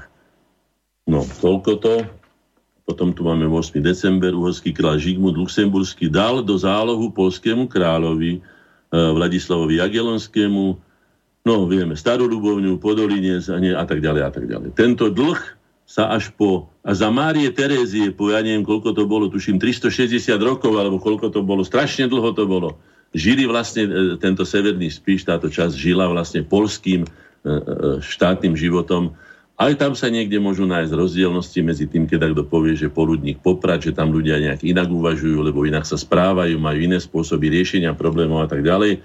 Ale pevne verím, že sa nám podarí zintegrovať slovenskú spoločnosť v jeden kompaktný, vyspelý a, a úspešný slovenský politický národ, bez ohľadu na to, že máme svoje rozdielnosti, že niekto je záhorákom, niekto oravákom, niekto spíšiakom, niekto ja neviem čím všetkým iným. Že sme všetci Slováci a máme spoločný záujem. Keď by toto bolo tak, v roku 1989 predsedníctvo Slovenskej národy odvolalo vládu Pavla Hrivnáka a zostavením novej vlády poverilo Milana Čiča. Aj Milan Čič okrem iného bol teda našim členom, bol to erudovaný právnik, ale tiež to bola osoba, ktorá nemala veľmi pevnú chrbticu politickú, preskákal kadečo, aj veľmi vysoké funkcie minulého režimu, aj tohto režimu. Bol to človek veľmi stižiadostivý. Treba povedať, že skutočne bol mimoriadne vzdelaný, bol veľmi schopný ale o takých ľuďoch sa niekedy hovorí, že sú schopní aj všetkého, že to sú až tak schopní ľudia. V roku 1800, 1783 e, Jozef II, o ňom sme už hovorili, v snahe o centralizáciu a úsporu nariadil presťahovanie miestodržiteľského úradu z Bratislavy do Budína. No, tak to bolo také, by som povedal, už oslabovanie postavenia Slovenska ako takého, ktoré máme Bratislavy, ktoré bolo dlho, dlho korunovačným mestom Uhorska, malo veľmi slávnu históriu, Celé to staré mesto o tom dokazuje a je čo teda sa čím chváliť, ako sa povie. V roku 1948 10. decembra v procese s vysokými slovenskými vojenskými činiteľmi obžalovanými z trestných činov domácej zrady a zrady na SMP boli vynesené rozsudky. Minister obrany generál Čakloš dostal 5 rokov, no nebudem to ani čítať. Ja som k tomuto zaujal celkom jasné stanovisko pri viacerých hlasovaniach, keď som sa zdržal a povedal som, ja už nikdy nebudem kopať žiadne zákopy medzi Slovákmi. Ani medzi priaznivcami povstania a priaznivcami Prvej Slovenskej republiky, ani medzi, e, ja neviem, katolíkmi a evanielikmi, ani medzi horniakmi a dolniakmi, medzi ja neviem kým všetkým nebudem. Nebudem, pretože si uvedomujem a mali by sme si to uvedomiť všetci, že nás je príliš málo na to, aby sme sa rozdielovali a musíme nájsť všetky spôsoby na to, aby sme sa spájali. A dneska prichádzame k 11. decembru, Narodil sa jeden z najvýznamnejších e, našich historikov, e, Franko Víťazoslav Sasinek, 11.12. No, tento, tento, tento zanietenec a teda veľký bojovník za, za pravdu o, o, o slovenských dejinách, e, síce nie vždycky vedecky, ale teda nesmierne obeťavo obhajoval našu autochtónnosť, hej, pravdu o slovenských dejinách, ktorá bola vedome e, zatajovaná, alebo bola teda, e, ja neviem, deformovaná, tak hej, jeho najhodnotnejšie práce sú práce dejiny drievných národov na území terajšieho Uhorska, dejiny počiatkov terajšieho Uhorska, dejiny kráľovstva Uhorského a dejiny Slovákov. No, predstavuje mimoriadnú osobnosť slovenských, e, slovenskej historiografii, svoj život dožil v kláštore milostredných bratov v Alsdorfe pri Štajerskom Hradci. No tak tiež je to taká typický, taký typický osud slovenský, že všetko celý život dal za to Slovensko a za Slovákov a potom dožil niekde, niekde, niekde mimo Slovenska. No a posledné, čo tu mám, 11.12. sa narodil, narodil Palo Bielik, predstaviteľ Janošíka, nášho národného hrdinu, alebo teda symbolu odboja Slovákov proti nespravodlivosti. Takto by sme ho mali chápať a nie tak ako Lasica, ako ho nazývame teda pani Vášáriová, ktorá povedala, že sme potomky zlodeje Jánošíka. Janošík sa zapísal do, do dejín slovenského národa, aj do srdc a duší, aj do mysle slovenského národa. Nie ako zbojník, ale ako človek, ktorý bojoval za spravodlivosť pre slovenský národ, ktorému sa mu vo svojho dejinách veľmi málo dostávalo. Takže toľko z dnešného kalendária. Dobre, ideme si zahrať tú e, prvú vámi navrhnutú pesničku Stávajte pastieri. Áno.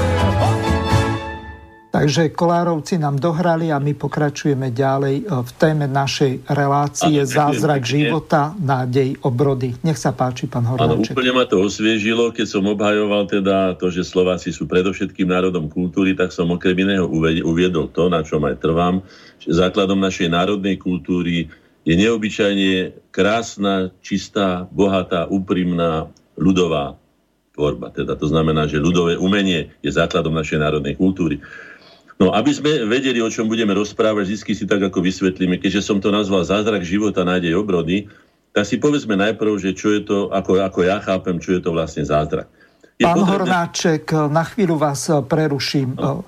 Pripomeniem našim poslucháčom, že táto relácia je kontaktná. Eh, telefónne číslo do štúdia je 0908 565 389. Samozrejme, môžete využiť dve e-mailové adresy studio.bb.juh zavináč slobodnyvysielac.sk bez diakritiky. E, po prípade zelené tlačítko otázka do štúdia na ľavej strane našej web stránky Slobodného vysielača.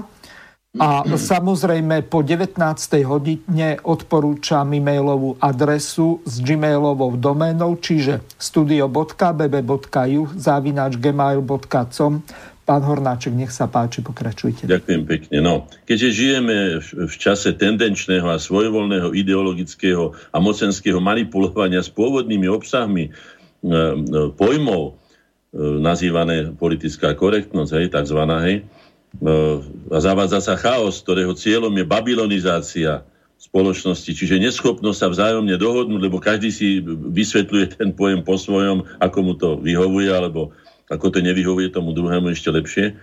Takže ja osobne pojem zázrak považujem za to, čo vyjadruje niečo, čo je zázrakom. Keby sme sa niekedy dobre zamysleli a pozorne nad našim vlastným jazykom, tak je tam povedaná vlastne aj podstata toho slova alebo toho pojmu, ktorý on vyjadruje. Takže zázrak, ja, áno. Čiže to, čo je za schopnosťou očí, teda to, čo je očiam skryté, to, čo nie je na povrchu. A podstata, ako vieme, na povrchu z pravidla a myslím, že aj zámerne nebýva. Zázrakom života, no a k tomu životu, to som už povedal, život je vlastne najvyššia hodnota, ktorú každý živý tvor má, takže, o tom, takže tento zázrak života patrí samozrejme vznik života, čiže narodenie, Rovnako aj iné zásadné vývojové, ja neviem, premeny, alebo teda tie transformácie. Napríklad to, čo som hovoril viackrát, že teda mne to prípada toto, čo sme my zažili, teda tú zásadnú premenu, kde sme sa ako národ, ktorú sme prešli na prelome 2. 3. tisícročia pred nedávnym a vlastne prechádzame ňou aj doteraz, by som povedal, ešte nie je to úplné, keď sme sa z neslobodného objektu cudzích záujmov stali slobodným a rovnoprávnym subjektom medzinárodných vzťahov, že mi to pripomína tú premenu, takú zázračnú tiež, pred očami skrytú, zázrakom skrytú, kukli, na húsenice, teda kukli húsenice na lietajúceho motýla. Ja to myslím, že veľmi pekné prirovnanie, aspoň teda mne to, mne to vyjadruje to, čo teda pociťujem po týmto všetkým. Aj Vianočný čas skrýva v sebe niečo úplne iné, doslova, ak by som povedal, úplne iné, ako to, čo prežívame teraz. No to sa nedá porovnať s Vianocami, ako som ich zažil len ja, a to nie som až taký starý, ako tam hovoria tí valasy, čo spievali, hej ale si tých pamätám. Moja mama mi ich sprostredkovala tým, že ich vlastne tradovala do nášho detstva a ja sa snažím, ako budem trošku hovoriť neskôr potom, nebo trochu neskôr o tom, e, to tradovať, to, to krásno, to, to, to, to, to rodinné teplo, to porozumenie, to vzácne úctenie si jedného, druhého darčekmi, alebo teda pekným slovom, básničkou niekedy to bolo a tak ďalej a tak ďalej. No, to, čo bola skutočná podstata Vianoc, Vianoc, e, ktoré sú nielen tým, ako vieme, že sa nazývali aj kračúnom, hej, našimi staroslovenskými predkami dosť príznačným názvom, lebo sa skracujú dni, No a my ako polnohospodárska civilizácia samozrejme na ten deň sme boli žiarliví, pretože cez deň sa dal robiť a kedysi neboli elektrické svetla, ale bola tam jeden lúčik, ako mama mi spomínala. Oni mali dokonca len lúč drevený, ktorý bolo treba za každým nakrájať také fakličky, no a ten sa vymienal v takom, takom kovovom štipci. Bolo to veľmi nebezpečné, ale najmä teda bolo pritom veľmi málo vidno sotva. Dalo by sa povedať, že v tejto tme sa žiť veľmi nedalo. Ale zase táto tma a tento pokoj, keďže bolo ticho, neboli televízory, nebola elektronika, sa využívalo na to, že vlastne vtedy, najmä vtedy, vznikala slovenská kultúra, čo sa týka teda pranostík alebo, alebo prísloví, porekadiel, ľudových múdrostí a tak ďalej. Mám tu zo pár, som si zo Tureckého vybral, napríklad čo sa týka počasia, no, zimné slnko je zubaté. Áno, tak je to taký obraz, že je zubaté. No nie je zubaté, je také isté, aké je to z plynov, ale, ale pre ľudí bolo zubaté, pretože až také bolo zubaté, že ich štípal, ale nebolo to slnko, ale bol to mráz, čo im tými zubami ich štípal. No ale takto to oni napísali. Alebo na Orave sa hovorilo, že keď Poliak duje, zima nasleduje. No, Poliak znamená polský vietor, teda vietor z Polska. Na Polsku, ako vieme, sú roviny, tam sa teda z toho severného pólu cez Baltické more a tak ďalej dostávali veľmi silné. Vieme, že myslím, že práve Oravská lesná patrí k najstudenejším miestam na Slovensku, to je pár kilometrov od našej dediny. No, zima bez ľadu, kaša bez medu, potok bez ryby, to sú samé chyby. No aj toto, že čo patrí k čomu. Ako vidíte, dnešná zima už pomaly, už sme sa ako si presunuli, už ani nevieme, čo je to tá perinka toho snehu, pod ktorou spala tá dedina, kde sa teda tie sny o budúcnosti alebo tie bilancie o tom, čo sa odohralo, toto všetko prechádzalo myslov ľudí a dostávalo umeleckú podobu, potom samozrejme aj v bajkách alebo rozprávkach a tak ďalej. Alebo počasie na Vianoce blato, na Veľkú noc sneh a opačne. No, či to platí teraz, to už ťažko povedať. Čo sa týka práce, zase tu také, také porekadlo, hej, v, lese, rob, v lete robia sane, v zime robia vozy. No vyjadruje to tak, ako sa to má robiť, že áno, že sa pripravujeme na leto v zime a na zimu v lete. To je veľmi múdry spôsob života a myslím, že to by sme si mali e, sa naučiť. Čo sa týka štedrého večera, to už my chápeme ako, že Vianoce sú len štedrým večerom. to teraz vyzerá, hej na štedrý večer a na Vianoce každý statočný človek doma sedí. Poukazuje to na to, že to bol predovšetkým sviatok rodiny, že si ľudia teda mali sadnúť v rodinnom kruhu a to, čo som už povedal, vyznať sa, e, obdarovať sa, potešiť sa spoločne. Kedy si sa spoločne aj spievalo, ale pretože neboli žiadne, alebo sa zahralo na píšťalke a tak ďalej. No, zimný slnovrat, predlžovanie sa dní. Od Vianoc dlhá nitka, krátky deň, po Vianociach krátka nitka, dlhší deň. No a to známe, čo poznáme takmer všetci. Na Nový rok oslepačí krok, na Tri krále o, o skok ďalej a na Hromnice o hodinu viacej. Toto sú všetko veci, ktoré vznikli v takomto čase, ako hovorím, ktorý sa rôznym spôsobom nazýval. Ide vlastne v podstate o, o, o vesmírnu záležitosť, hej, e, kraču, no tak skracovanie sa dní, nakláňa sa zem, premieňa sa tmu, tma na svetlo, svetlo na tmu. No a práve pri vrcholení Vianoc sa odohráva ten taký zázrak, by sa dalo povedať, že príde zimný slnovrat, ktorý už je predzvesťou toho, že sa budú predlžovať dni a že príde jar, čo pre nás ako polnohospodárov malo veľký význam, pretože už sa potom rozmýšľalo o tom, čo sa bude siať, ako sa bude siať, e, kde dáme to, čo bolo minulý rok, tam bolo, tam dáme zase iné, cez zimu sa samozrejme hnojilo, to všetko boli také, také veci, ktoré boli tradičné a od nich v podstate závisela nielen živobytie, ale celý život aj dediny a nakoniec aj úspešnosť a to všetko, čo človek potrebuje na to, aby mohol žiť ľudský život. V tomto čase bilancovania prežitého a vytyčovania nových cieľov vznikali porekadla a pranostiky, ako som povedal.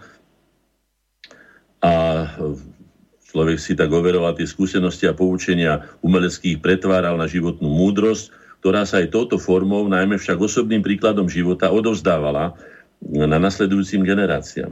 Táto bezprostredná výchova, kde mala rodina obrovský a vlastne kľúčový a najvýznamnejší úlohu pri, pri formovaní osobnosti detí, by som povedal, že u nás to teda takto platilo, u nás sa to odovzdávalo, že tí rodičia nám skutočne boli príkladom a boli autoritom a ja sa snažím takýmto spôsobom teda pokračovať v tomto, v tejto veci teda ďalej. A je tu aj ďalší zázrak, zázrak narodenia. Narodenie dieťaťa je najvzácnejším darom života a nevyhnutnou podmienkou jeho pokračovania je zároveň nádejou obrody života. Áno, obroda života, veď si všímajme prírodu, ako ona akože opadá z krásy, potom na tom lísti zaspí, potom ho napadá perinka na ňu, to hovorím trošku tak obrazne, hej. Tam ona môže meditovať, uvažovať, chystať sa, chystať sa na tú novú jar. No a takto pomaličky tento kolobeh, ktorý my každoročne vnímame, zapisuje sa aj do nás. Bez toho by sa život nemohol vyvíjať, keby nebola tá, tá, tá obroda života a tá zmena toho všetkého, čo, čo prebieha, pretože základným zmyslom života je predsa vývoj a ten je sústavná neustála zmena. Nemohol by teda život svojiť svoje základné e, poslanie, pre ktoré vznikol. A práve v tom, alebo práve o tom, o týchto tajomstvách, No sú to tajomstvá, ktoré sa dajú, aj, aj sa dá za ne nadrieť, dajú sa oni niektoré poodhaliť, niektoré ešte nepoznáme. Niektoré sme nepoznali a už ich poznáme. Vianoce ako sviatok znovu zrodenia života a jeho novej nádeje pre budúcnosť. Či už ako oslava e, zimného slnovratu, keď sa slnko ako symbol svetla, tepla a života vracia, aby pomáhala ľuďom žiť, či ako kračum, teda ako som už povedal, čas ubúdania svetla, teda aj skracovania sa dňa, alebo sviatky súdržnosti a spolupatričnosti členov rodiny, či ako sviatok narodenia dieťaťa ako symbolu novej nádeje pre život a svet, alebo ako sviatky narodenia Jezuliatka ako spasiteľa ľudstva. To všetko je súčasťou našej kultúry, tej dávnej aj minulej, ale aj súčasnej, e, čo tradujeme, čo zanedbávame, čo slávime dnes, ako je to vlastne. No, tak sa zamyslíme nad tým, pouvažujeme, ako je to dnes. V tom duchu, ako som to povedal, že každoročne sa opakuje v rôznych e, nespočítateľných podobách zázrak života ako nádeje obrody. Jednou z nich sú, ako hovorím, aj Vianoce. U nás doma v Slovensku, aj to si zvykneme povedať, že prečo sa hovorí v Slovensku a nehovorí sa v Slovensku.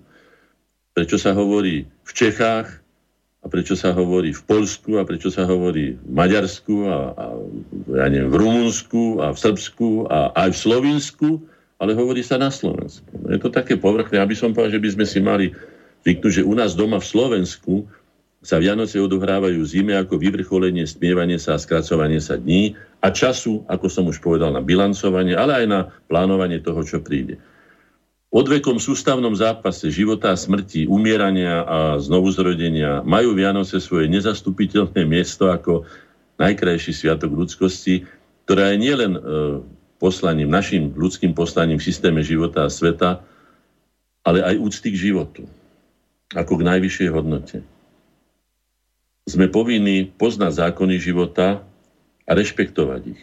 Ak sa postavíme proti ním, nevybabreme so životom, pretože je známe, myslím, že všeobecne známe a každý to aj, aj uznáva, že život sa bez nás zaobíde. Ale my sa bez života nezaobídeme. Život si nájde iné formy a ak budeme skutočne tvrdohlavo sa správať ako len ničiteľi a rabovatelia a kazitelia e, tohoto systému, tak jednoducho život s nami urobí krátky poriadok, tak ako to urobil s mnohými druhmi, ktoré už neexistujú. Hlavnou a nevyhnutnou podmienkou a preto aj uctievaním symbolom nádeje pre pokračovania ľudského rodu je dieťa a práve jeho narodenie je aj symbolom Vianoc. Možno oprávnene povedať, že nič nie je dôležitejšie a podstatnejšie ako práve dieťa. Mám to potvrdené od mnohých ľudí, ktorí prežili svoj život a niekedy až na sklonku, v tomto konkrétnom prípade, ktorý mi teraz napadá, 80-ročný muž mi povie, ktorý teda sa zaoberal sám sebou a svojimi zábavami, aby som to tak povedal, samozrejme nebudem ho menovať, povedal, že ako tak sledujem život už teraz, keď už sa nedá nič napraviť, vidím, že jediný zmysel má mať pokračovanie života, teda mať dieťa. No je smutné, keď sa to niekomu nedarí, keď to takto nemôže mať, keď je teda postihnutý týmto skutočne veľmi vážnym testom, o to viac títo ľudia samozrejme chcú, ale je rovnako smutné, keď ľudia, ktorí môžu mať deti, tým pohrdajú, e, zvolia si radšej vlastnú, vlastné pohodlie, e, vlastný sebecký spôsob života, aby som to povedal tak, ako mi to prichádza na jazyk. Hej? Že najlepší spôsob výchovy je osobným príkladom, to som už povedal, ja som jeden z tých výtvorov mojich rodičov, koľko razy sa pýtam otca alebo mami, aj keď nežije otec už, hej, alebo si tak porovnávam, čo by, alebo ako by asi otec urobil. Samozrejme mám aj iných ľudí, minule som spomínal Milana Rufusa, alebo, alebo, alebo Lacka Ťažkého, ale aj žijúceho Julka Bindera sa spýtam, keď som pred nejakým rozhodnutím, keď a neviem si poradiť, alebo sa neviem rozhodnúť, tak ako by títo ľudia konali. Veľmi mi pomáhajú žiť a som im za to veľmi vďačný a snažím sa ich teda, ako sa vraví, nesklamať. A Pritom, akokoľvek budeme tým deťom to najlepšie chcieť a im to ukazovať svojim životom, eh, a, napriek upozorneniam, akým úskaliam sa majú vyhýbať, do akých pastí nemajú padať, hej, do akých sietí sa nemajú zamotať, hej, na to niekedy nie je dostatok eh, správnych a múdrych odpovedí. Presa však pokúsme sa spoločne, aspoň o niektorých eh, aspoň o niektoré tieto múdrosti alebo tieto, tieto, tieto odpovede, múdre odpovede na, na to, ako teda prežiť život eh, plnohodnotný, bohatý, ľudský. Hej. Aby sme mohli oprávnene povedať, že naše svedomie je čisté, lebo sme spravili všetko, čo bolo v našich silách pre dieťa, deti, pre rodinu, národ, ľudstvo, čiže pre našu ľudskú budúcnosť. Povedzme si teda, aké Vianoce sme zdedili od predchádzajúcich generácií, teda konkrétne ja by som o tom mohol niečo povedať a potom aké ich chceme odovzdať obohatené či ochudobnené našim potomkom. No ja si spomeniem, mám tu na takých pár poznámok, súčasné Vianoce. Kračúnom ostali, to sme si povedali. To sa, kde sa krátia, s tým sa nedá nič robiť, to je vesmírna záležitosť. Sú také súčasné Vianoce, aké sme ich zdedili? No ja už môžem povedať, že teda rozhodne stratili veľa zo svojho čara. Nielen tým, že sme odhalili množstvo tajomstv, ktoré už nemajú to čaro, ako keď boli tajomstvami, ale najmä preto, že nerešpektujeme ich podstatu, ktorá, ako som už povedal, bola v tom, že sa rodina stretla, nielen odovzdala si skúsenosti, prejavila úctu, obdarovali sa nejako vzájomne, pocítili spolupatričnosť a tam pocítili aj ďaleko väčšiu silu, ako keď je človek sám, mali sa o koho oprieť. Je to veľmi silné, keď človek nemá nikoho, nemá rodinu, nemá žiadne zázemie, je to veľmi, veľmi pustý život a veľmi teda aj, aj nebezpečný, nechránený. A čím obohacujeme ich podstatu dneska, aby sme mohli povedať, hej? Sú to sviatky rodiny a narodenia nové nádeje? Alebo to prekryl nejaký taký iný, iný trend? E, mnohé mi vychádza, že väčšina ľudí, ako poznám, alebo ako vidím, ako sa odohrávajú Vianoce, nepochopila podstatu a pohrdajú, dokonca ňou pohrdajú. Už také ako, že jarmočný výpredaj gíčov, komerčný ošial, amerikanizácie, cirkus Vianoce, kšef da zisk. Hej? Kedy si Vianoce duchovne obohacovali človeka. Dnes celú konzumnú spoločnosť duchovne vyprázdňujú alebo sa podielajú a sú ako keby zahádzané brakom. Kedy si bolo tých vecí nesmierne málo a boli veľ, veľmi prosté, jednoduché, ale boli čisté, ríze a úprimné a teraz, keď si zoberieme tie všetky gíče, ktoré sa na nás vycierajú a hrnú sa na nás e, a, a tie, tie, tie násilné vnúcovania a kúpte a, a, a, a, a ja neviem, ešte toto a ešte tamto, potom človek nahrnie spustu zbytočností. No, Tie Vianoce, e, už som to raz čítal, je to z knižky, ktorú som napísal o dedovi Siváňovi, Štefan Sivan stretnutia. Tie mamine oravské Vianoce sú najbližšie tomu, čo som vtedy, kedy to bolo napísané, bože, v roku 1900, koľko máme hodín? Máme pol hodinu. V roku 95. A je to Siváňov Betlehem. Osobne sme sa so Siváňom poznali, mám asi najväčšiu zbierku jeho svoch na, na Slovensku. Tak prečítam aspoň časť Siváňov Betlehem. To sú tie mamine Vianoce. Tie, ktoré som zdedil ja prostredníctvom jej odkazu, ako ich ona, ona robila pre nás. Chvojina vonia, zvonia. Krajina vôkol sní, panenský snehobiela, s človekom v lone, oddane, spoločný údel zdieľa, trpezlivo čaká. Nežnejšia od vtáčaťa, pevnejšia ako skala, konečne svojho kráľa dieťatko spasiteľa. Polnocou svetlo pretlo tmu, od východu hviezda. Ono, on, Boží syn, len srdcom čistým horúcim, životu vzkriesi pusté hniezda. Čistým sa neklame, jasličky na slame, teplý dých, od nemých, nad ľudskou láskou vonia. Dobrý si miesta doprajú, svetlo si nezaclonia. Vodite bližšie všetci, Miesta dosť. Pre nádej, lásku, pre radosť. Dievčinka drobná modlí sa bez schodov do kostola, vala s ovečkou na pleciach, na sláva Bohu volá, iný aj s obsíkom zvedavým ku svetlu náhli cezáveje, byť prvý pri tom zázraku, ktorý sa pre nás hriešných deje. Svetom sa nesie dobrý chýr, gazdina, čerstvé maslo, bača nesie sír, každúčky jeden dal, čo mal. A kto mal nič, o to viac aspoň nasľuboval. Cudzinci, traja králi od východu, zriedkavé dary nesú. Vyjavene si klakli v maštali, zabudli na noblesu. Rodičia v šťastnom úžase sa vrúcne túlia k nemu, uzlíčku ľudské nádeje, milému, nevinnému. Tatočný otec vdýchol mu priezračné oči smelé a krížik píšu na čelo, mamine prsty biele. Už tak toto bol môj pocit aj zosývania, aj ako je to u Hornáčkov, ak dovolíte, dnes, no ako je to u Hornáčkov, teda u nás, no tak pozvem vás k nám na naše Vianoce, ak budete teda o to stať, ak vás to bude inšpirovať. No tak ako som povedal, zjedil som ich takto. Aj od mojej mamy, aj od svojej blízkej rodiny, samozrejme od deda Siváňa, mám krásny Betlehem, ním vyrezaný dokonca aj dva, pre každého syna jeden. Naše a moje Vianoce boli vždy sviatkom rodiny. Tým najkrajším sviatkom ľudskosti, keď každý každému chcel preukázať lásku a vďačnosť za spoločne prežitý rok. No, tak ako to zaviedla moja mama, tak to dodržiavame ako osvedčenú tradíciu až dodnes.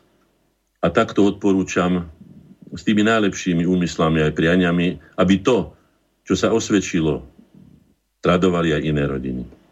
Pán Hornáček, ano. prišiel nám e-mail, tak ho prečítam.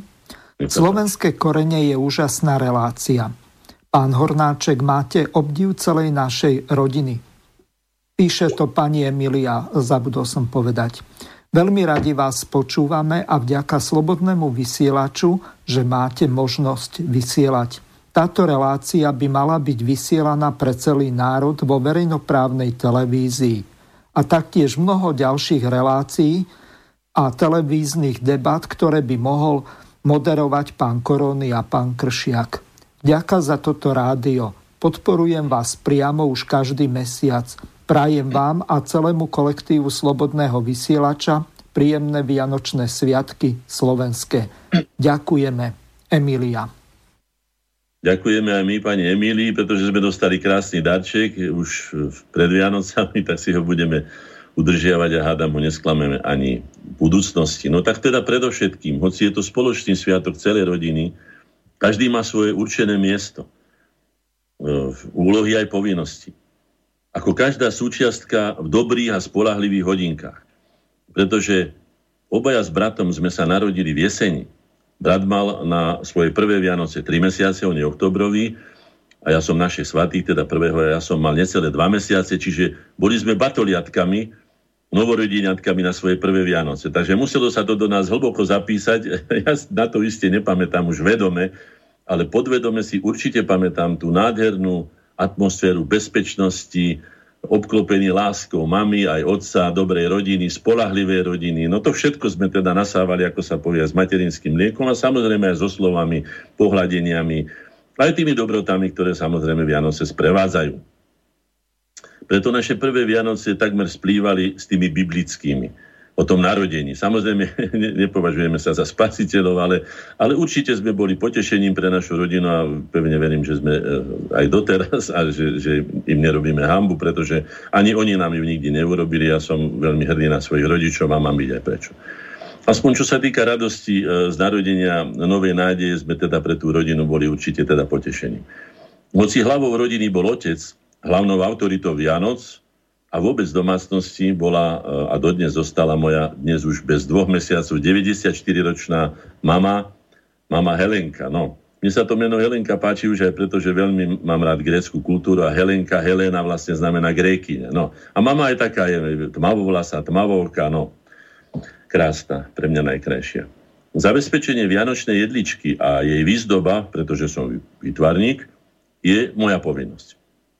A som na to hrdý aj zostavovanie e, vždy trocha inakšieho, originálneho Betlehema. Z tých istých figuriek síce, ale tie postavenia sú žiné, vždycky originálom slovenských jasličiek, ako to ja nazývam, zo šúpolkových figúr, pretože to už s tým biblickým nemá veľa spoločného, pretože sú to ľudia v našich krojoch oblečení, je to naše ľudové umenie. A samozrejme oni nemohli mať ani nemali ten Betlehem zapadaný snehom, ako to máme my. A, a ani ihlišnaté stromy tam nemali. A tak ďalej a tak ďalej, šušky a to všetko, čo tam ja dávam. Moja žena Katka má e, povinnosti najviac, ako ženy mávajú teda, ako kráľovné domácnosti, ale teda aj hlavné slúžky na druhej strane, pravdivo povedané. A vždy si ich spolahlivo a bezchybne plní. Tak ako moja mama. Ja som nikdy nevedel, ja neviem ani ako sme to v tom jednoizbovom byte, kde sme dlho bývali, šiesti, ako som už povedal, kedy oprala, kedy navarila, kedy bolo všetko v poriadku, jak sme boli všetky, aj, aj ošití, aj oplátaní, aj opratí, aj oželení. Neviem, kedy to robila, ale nikdy sa nestiažovalo, to si spomínam. E, príprava jedala dobrod na stôl, to všetko jej patrí teda, ale aj, e, ja neviem, e, prehrávanie koliet a vianočných hier a obradov, čo doplňa sviatočnú náladu po celý deň. Toto sa u nás takto deje. Keď sme to nemali, nemali sme prehrávač, keď bola mama, tak mama spievala. Tam som sa naučil prvé slovenské ľudové pieste, samozrejme koledy. A to všetko, čo tvorilo vtedajší, teda, vtedajšie Vianoce na, na Hornej Orave, odkiaľ pochádza. Šedrý večer pri spoločnom stole vyzdobenej jedličke a toľkých zapálených sviečkách v orechových škrupinkách a polškrupinkách plávajúcich vo vode v keramickom forme ryby, koľko je členov rodiny. Začína najstarší člen rodiny u nás. A to je naša mama. Babka a prababka už dneska. Začína modlitbou a poďakovaním za prežitie úplynulého roku. Potom nám všetkým dá krížik na čelo, prstom namočeným v mede. A ja dám máme na čelo medovú hviezdičku. Ja aj krížik nerobím, ja robím hviezdičku, tým som si inovoval teda to svoje. No. A tak sa nám blízkajú čela, na niektorých fotkách je to vidieť, ako keby nám z hlavy vychádzal ako nejaký lúč, keď sa ten blesk ozve, alebo odrazí od toho medu ešte mekého. Takto s tými hviezdičkami a krížikmi na čele si zasadneme za, za sviatočný stôl a prvé, ako prvé sa teda u nás jedia oblátky, ktoré sa pokvapkajú či oblejú podľa toho, kto má ako rád medom. A to dáva takú neopakovateľnú vianočnú chuť. Predtým via, nikdy nejeme oplátky. Viem, že sa dajú kúpiť už teraz, ale to už patrí k takým rituálom, že by som sa nikdy do nich nepustil. Skrátka je to sviatočné a má to tak byť. Kedy si sme hľadovali, teda mama nám povedala, to bolo o tom prasiatku, že uvidíme prasiatko na oblohe. To pr- prasiatko, pretože Oravci boli chudobní a to prasiatko to bol skutočne, ak teda mal niekto prasiatko a mohol si ho zaklať, v zime alebo pred Vianočnými sviatkami, tak to bol taký obrad a taká slávnosť, že sa dosýta hádam, e, hádam jedinýkrát niektorí, teda tí chudobnejší a moja mama medzi nich ako sirota teda patrila sirota po baníkovi, ktorého zasypalo v Belgii e, z piatich detí, takže viem si to živo predstaviť, takže na to prasiatko sa tešili, no tak u nás to nebolo až také, ale, ale jednoducho sa nejedlo. Jedlo sa až na štedrú večer. Teraz už je to inak, už zobneme sem tam do nejakého koláčika, už to nedodržiavame tak prísne, ale Podľa môjho názoru by sa nám nič nestalo, keby sme ten, akože teda boli, boli hladní až do tej večere. Ďalším typickým vianočným jedlom je kapustica. No to je pre Oravcov známy, to sa aj zo mňa smiali, že mám kapustídy za uchom. Akože som taký Oravec, ako taký Irečitý. No. Narodil som sa v Bratislave, no ale veľmi mi prirastla tá Orava k srdcu aj samozrejme kvôli, alebo, alebo prostredníctvom mamy, aj babky, ktorá u nás 14 rokov bola. Aj sesternici sirote, ktorú sme si zobrali a tak ďalej. No. Čiže tá kapustnica, lebo mama pochádza z Oravy, kde kapusta patrila k tradičným jedlám a nielen na Vianoce. Tá Vianočná je však obohatená o také a toľké prísady, že po jej zjedení e, my s mamou to jeme so zemiakmi, e, moja žena Katka s chlebom a môj syn na polovicu Martin aj polovicu so zemiakmi. A to sú také tradície. Posledným a často už iba symbolickým e, jedlom je ryba a zemiakový šalát. Martina, moja mama, teda jeho babka, ti dajú pstruhy, ktoré som nachytal na Orave v lete to už je tiež taká tradícia, že to už musí byť a tak to aj patrí.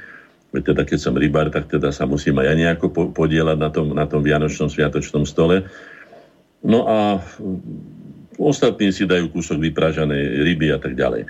Zapijeme to našim vínom značky Hornáčkovské pravé, ktoré spoločne dorábame v maminej Svetojurskej vinici, pretože mama už teraz nežije na Orave, ale žije v Svetom Juri, kde sa presťahovali v roku 1980 rodičmi, teda nie s rodičmi, ale ako s manželom, s otcom. Aj v jej pivnici samozrejme, kde dozrieva. A buď si dáme biele k rybe, alebo to červené. A podľa toho, komu ako chutí. Po oddychu z večerania viac než štedrého v tomto prípade, hej, prídu na rad darčeky, ktoré každý tajne poschováva pod jedličku, ktorá musí byť Taká je hornáčkovská tradícia. Až po plafón. Musí byť až po plafón. Tak ja chodím po tých všelijakých týchto a nájdem a takú, aj teraz som takú doniesol. Niekedy bola až taká, že som ho musel niesť, že sa mi ani do výťahu nezmestila tak pekne na 8 poschodie v rukách, ale to všetko patrí k rituálu Vianoc, to sa všetko musí obetovať, aby to bolo také, aké to má byť, aké sa to traduje. No, takže pod takouto jedličkou sa dá toho veľa ukryť. No, nejde však samozrejme o to, aby tam toho bolo veľa, ale aby to bolo srdečné, aby to bolo také trefné, aby toho človeka ten darček potešil. A prekvapenia, aj prežitia, tá radosť, e, aj prejavená vďačnosť, e, to už je natoľko osobné a intimné, že o tom už hovoriť nebudem a to by som každému doprial. Takže takéto sú, takéto sú naše hornáčkovské Vianoce a potom už sú také príhody, vezmem harmoniku, s mamou si zahráme nejaké koledy alebo gitaru podľa toho, aká je nálada. Takže takto to prebieha teda u nás. Pán Hornáček, teraz ideme si zahrať ďalšiu pesničku Vianočné sviatky opäť od Kolárovcov.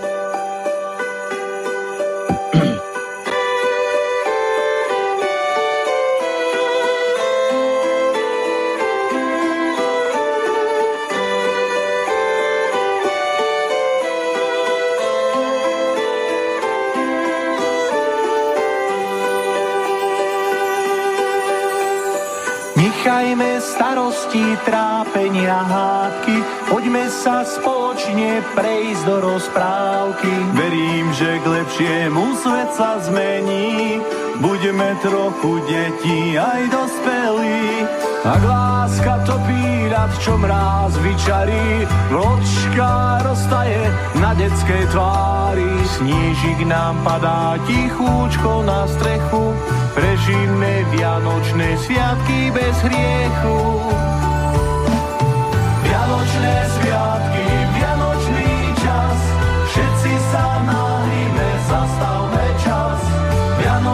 Vianočné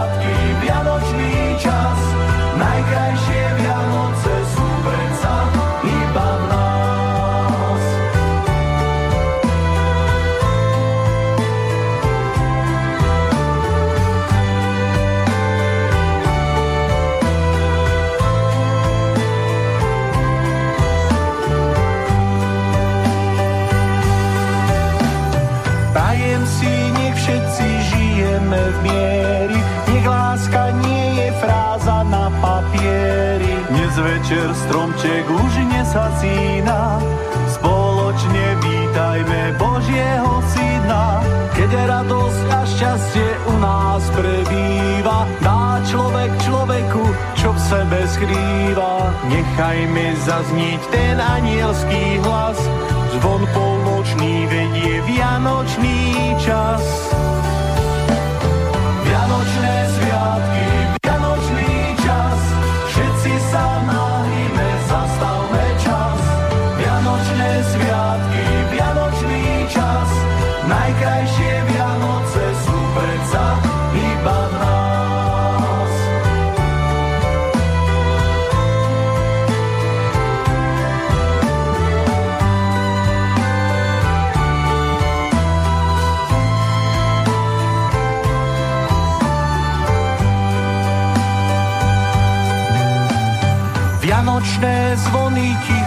Tichúčko zasneli, o rok sme starší detí aj dospelí. Vianočné svetlo nech stále nám hreje, vlieva nám do žil potrebné nádeje. Toľko šťastia a radosti rozdáme, toľko sa sami od iných dočkáme. Podstatné nie sú však drahé dary, nech radosť a láska zo srdca žiari. Vianočné sviatky, Vianočný čas, všetci sa nahríme, zastavme čas. Vianočné sviatky, Vianočný čas, najkrajšie Vianoce sú predsa iba v nás. Takže Kolárovci nám dohrali a dospievali a my pokračujeme ďalej. Nech sa páči, pán Hornáček. Ďakujeme Kolárovcom. Sú to tiež ľudia, ktorí, ktorí tú pravú, skutočnú vnútornú náladu, ktorá je, áno, Vianoce sú v nás. A to teplo, ktoré pociťujeme, ja som to nazval, to teplo, ktoré pociťujeme pri tom, keď pomáhame niekomu, to ja nazývam tou skutočnou pravou ľudskosťou to, to je otázka spolupatričnosti a je tu aj čas, tento Vianočný špeciálne, aby sme sa chápali viac, ako inokedy na to máme čas.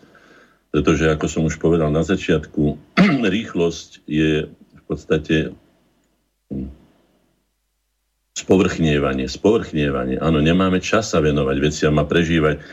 Koľko razy som sa zamyslel, mama sa niekedy stiažuje, že v tom Júri, lebo ja bývam v Rači, mama v Júri, že je sama, tak som jej povedal, mama, vie si predstaviť, že si odtiaľ prišla, že na tých hlazoch alebo v opustených domoch zostala sama vdova, nebol ani telefón, ani rádio, neboli ani, ani pesničky, teda nebola žiadna komunikácia. A tá žena zaviatá, ako na Varave bývali zimy, povedzme od októbra do, do apríla, alebo do marca pri najmenšom, čiže pol roka takmer, tak tá žena prežívala svoj osud so všetkým. Mala tam možno jednu mačičku, lebo psíka mala, lebo mala tam zo pár sliepok a takto prežívala život. A ja volám, máme ráno, na obed aj večer, pýtam sa, čo je, čo potrebuje, tak, so prehodím s ňou pár slov, čo je potrebné a tak. Čiže máš stály styk.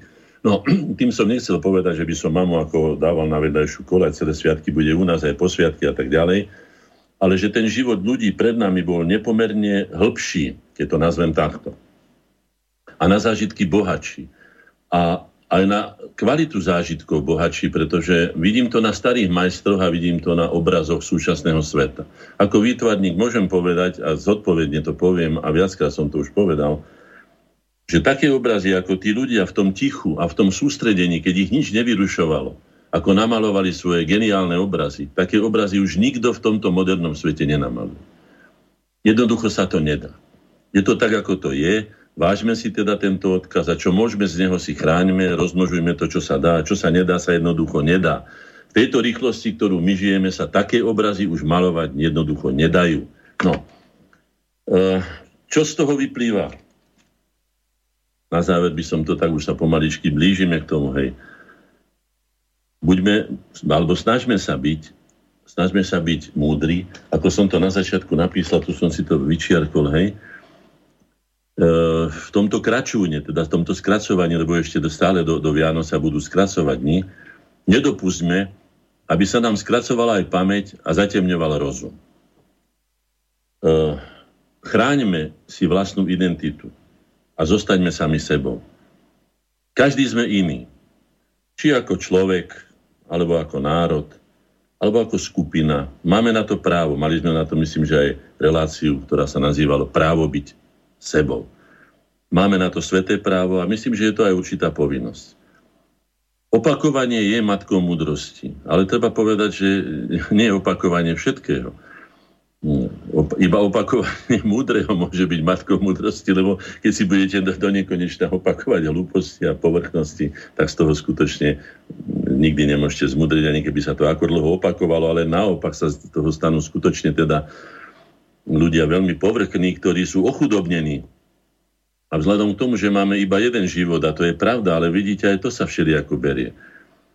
Tento dnešný konzumistický spôsob života, ktorý nám bol nanútený v poslednú dobu a vlastne je takým svetovým trendom, uh, nám hovorí, že žiješ iba raz, tak ži na max, ži na max a po nás potopa, nestaraj sa, ja som sa vždy čudoval, keď prišli Američania, máme tam aj rodinu, aj v Kanade, že prišli, že tam akože takmer vyženú deti už v 16, 17, že choď nám na internát, alebo choď sa starať o seba. My chceme žiť ešte druhý život, ako teraz taký mladý. Už deti sme akože vychovali, teraz choďte vy preč a my ešte ideme druhú pubertu, by som to nazval. No, neviem, či presne, ale takto. Ja si to neviem predstaviť. My že sme žili tak, že pokiaľ bude žiť najstarší náš potomok, bude súčasťou našej rodiny a bude hlavou našej rodiny ja mám svoju výkonnú funkciu, som teda už poverený byť tým koncovým hráčom, veci, ktoré už moja mama nemôže zvládnuť pochopiteľne a už zvládala ich celé roky za nás, keď sme boli deťmi.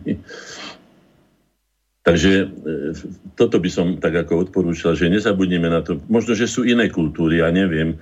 Nežil som medzi nimi a ja im neberiem im spôsob života, ale nedopustím, aby mne niekto rušil môj spôsob života, na ktorý mám ja právo, ktorý som zdedil po svojich rodičoch, ktorých si vážim a mám si ich prečo vážiť. A nemám správy o tom, že by niekto, ako aspoň nedostal som zatiaľ také správy, že by niekto povedal, že trepem hlúposti, alebo že to nemá zmysel, ale že život je už iný. Nie, život je stále taký istý, aký bol vždy, aj bude taký. Život je skrátka život. So životom sa nedá manipulovať. Hej? So životom nikto, ako som to už povedal, nevybabre. Maximálne vybabre sám zo sebou a o tom ja nemám teda e, teda nechcem to dopustiť a povedal som to viackrát a zopakujem to, že videl som mnoho stroskotaných životov len preto, že sa ľudia pustili po, po tej ľahšej stránke života, teda po tom ako klesaní, nie po tom stúpaní, po tom zdokonalovaní sa, ktoré je zmyslom života, vyvíjanie sa smerom k lepšiemu, hodnotnejšiemu, pustili sa ľahkou cestou a narazili veľmi tvrdo, ale obyčajne sa takéto veci veci, na, na takéto veci sa príde vtedy, keď už nie, nie je to ani času a najmä síly to zvrátiť. Niektoré veci sa skutočne nedajú, pretože žena, ktorá nemá povedzme do 40 zhruba, ja neviem, kedy sú tie, tie cykly uh, ženské, hej, nemá dieťa, tak už ho potom mať nebude. Určite ho mať nebude. Ako 60-ročná určite nie, a keby sa aj našli také výnimky, ako že sa stalo, že teda neskôr mala žena, tak obyčajne tie deti už tie plody bývajú väčšinou poškodené. Skladka, nie je to fyziologický vek na to, aby, aby, aby sme mali deti. Hovorím to preto, pretože tie životodárne slovenské korene, ako som to napísal, sa mi zdá, že ako keby chradli. A chradnú nie preto, že by oni boli snad nejaké iné, veď sme takí, akí sme boli, ale sme prijali cudzí hodnotový systém, ktorý nám je nevlastný, a ktorý nás deštruuje. Ja si myslím, že nám bol aj vnútený s týmto zámerom, aby nás skladka oslabil, aby nás vyradil z konkurencie. Nechcem byť zlý na nikom, ale nechcem byť ani hlúpy, aby som to nevidel. Rozhodne to vidím, jasne. A ten, kto sa má starať o nás, alebo, alebo to je za nás zodpovedný, sme predovšetkým my. Nikto nemôže mať takú motiváciu, aby sme sa zachovali, aby sme si zachovali vlastnú kultúru, vlastný jazyk, aby sme upevňovali a rozvíjali naše vlastné hodnoty, aby sme upevňovali vlastné sebavedomie, ktoré je základom úspechu. A my Slováci máme byť na čo sebavedomí. Nebudem teraz hovoriť o hrdosti, budem hovoriť o sebavedomí, pretože z neho vyplýva predovšetkým zodpovednosť za svoj vlastný život. Mali by sme si to uvedomiť. Čakajú nás rozhodnutia, o ktorých sme viackrát hovorili, ktoré nám nedajú dýchať a ktoré nás postavia natvrdo pre zrkadlo. A buď obstojíme, alebo zlyháme. A ja myslím, že my už nemáme právo zlyhať, najmenej teraz, keď naplňame vlastný projekt. Ten, kto zlyhá, pokiaľ by sme zlyhali na projekte, ja neviem, Uhorsko, alebo ja neviem, Československo, alebo ja neviem, Sovietský zväz, alebo teda socialistický tábor, alebo ako by som tie projekty nazval, alebo mm, inak, tak to nie je naša prehra. Neboli to naše projekty. Ale keby sme zlyhali na svojom vlastnom projekte, medzi ktoré patrí aj ochrana vlastnej kultúry, pretože ako som už povedal, sme predovšetkým národom kultúry, tak to by nám už neodpustil nie, že naši susedia, tí by sa na tom veľmi teda priživili, ale ani život by nám to neodpustil a to si my nemôžeme dovoliť. Preto som mnoho razy hovoril, a keďže som už povedal, že teda opakovanie múdreho je matkou múdrosti, a u nás matka a žena e, má kultové postavenie u nás uhornáčkov, keby som to tak nazval, vždy mala a vždy bude mať, aspoň vždy sme mali šťastie na dobré, statočné, obetavé, inteligentné a múdre, predovšetkým múdre ženy, ktoré dokázali riadiť rodinu, udržať ju, vychovať si svoje deti, aj si zachovať vzťahy, ktoré sú vlastne trvalé, pokiaľ žijeme. No, tak ten múdry zdravie, výživu, výchovu, vzdelanie a bezpečnosť nikdy nezveruje cudzím. Múdry sa nevzdáva ničoho, čo vytvoril, čo získal, čo dosiahol. Múdry sa nevzdáva odkazu svojich predkov a nadvezuje na dielo svojich predchodcov a rozvíja ho v rámci svojich možností, svojho talentu. Múdry verí sebe, predovšetkým sebe a svojim blízkym. A voči všetkému cudziemu je opatrný, lebo tak mu radí, tak nám, Slovákom, radí životná aj historická skúsenosť. To nie je zaujatie. A potom, keď sa budeme takto múdro správať, potom budeme môcť hovoriť, ako som našiel taký starý, možno propagačný plagát z Prvej Slovenskej republiky, kde matka e, pridá dojčí, teda dieťa, Napriek tomu, že má prstník v ruke a to dieťa má v pusinke, je to veľmi citlivo urobené, je to veľmi nežné, je to veľmi pekné, nemá to ani, ani náznak sexizmu, alebo neviem, čo by som dneska k tomu prirovnal. Hej. Tam je slovenský znak pozadí, na tom je tam čas slovenskej, e, slovenského územia, vtedy okliešteného Južné Slovensko, ale je tam. A je tu napísané zdravé dieťa v rodine, zdravý občan v dedine, zdravý národ v krajine, taký národ nezhynie. No ja by som k tomu zdraviu ešte pridal aj šťastie, aby som zaprial, pretože je taký čas, keby sme sa mali vyznať zo svojich citov aj svojmu národu, aj svojim blízkym. Pretože zdravie niekedy nestačí. Človek musí mať aj veľkú dávku šťastia. Ehm, stalo sa mi viackrát, že som poznal osudy iných rodín, ale aj u nás sa stali veci, ktoré ehm, keby bolo trošku viacej šťastia, boli by dopadli inak Takže šťastie má svoju. Ono sa, či šťastie je Boží dar, alebo šťastie je zhoda okolností. O tom ja nebudem polemizovať. Neviem, ako je to, možno, že je to obidvoje, možno, že je to tak či onak, ale v každom prípade šťastie je potrebné pre život a buďme vďační, ak nás to šťastie postretneme a nehazardujme s ním. Pre nás najnovším našim šťastím, hoci to šťastie bolo vykúpené, bolo vydobité, bolo draho zaplatené, nielen potom, ale aj krvova životmi, celého národa, nielen jeho najväčších osobností, ale celého národa, vážme si to, že máme vlastný štát. E, že máme možnosť rozhodovať už koľko toľko, isté, že nie, absolútne to nikto, sme mali aj svoje vysielanie o tom, že sloboda má svoje hranice práve v rôznych závislostiach na tom, či onom, už len to, že musíme dýchať, piť a jesť, už to je veľká závislosť, čiže úplne slobodný byť nemôžeme, ale samozrejme aj iné. Už aj to, že sme kolektívnym tvorom a a potrebujeme ľudskú spoločnosť. Aj kultúra vzniká len v spoločnosti ľudí. Kultúru nikto sám nevytvára. Môže vytvoriť obraz alebo, ja neviem, pieseň nádhernú, čo ako krásne dielo, ale kultúru to, to nie je potiaľ, pokiaľ si toto spoločenstvo, ktorému bolo určené, to nepostaví ako svoj kult, neúctieva to, neuznáva to, netraduje to, nerozvíja to. Takže takto. Čiže ešte raz sa vrátim k tomu, tak, lebo už sa nám hádam blíže aj koniec našej relácie. Ešte máme tu jednu pesničku Boh daj šťastia tejto zeme. Zahráme si ju?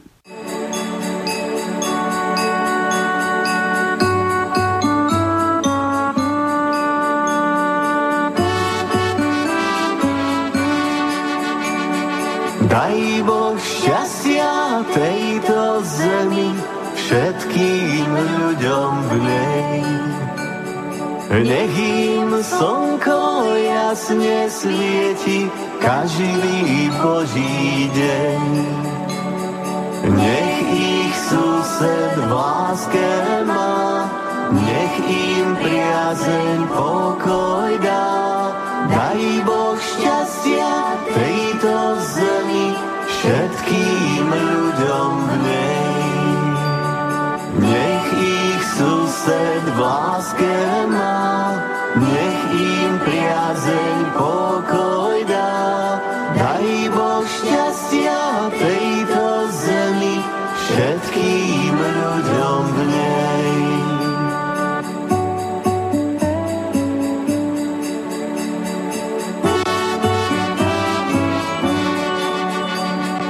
Daj Boh šťastia celej zemi, všetkým národom. Nech im svetlo hviezdy lásky ožiarujú je dom. Hladným chleba dobrého, chorým zdravia pevného, daj Boh šťastia celej zemi, všetkým národom. Hladným chleba dobrého,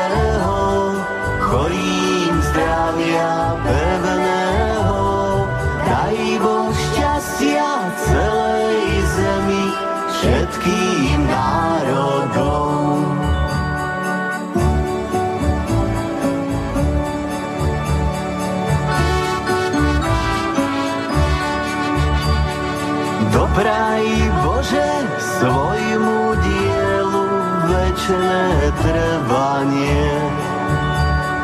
Nech sa samo nezahubí, všetci prosíme. Rybám čistej vody daj, vtáctvo a zver zachovaj. Dopraj Bože svojmu dielu večné trvanie. Rybám čistej vody daj, vtáctvo a zver zachovaj. Dopraj Bože svojmu dielu večné trvanie.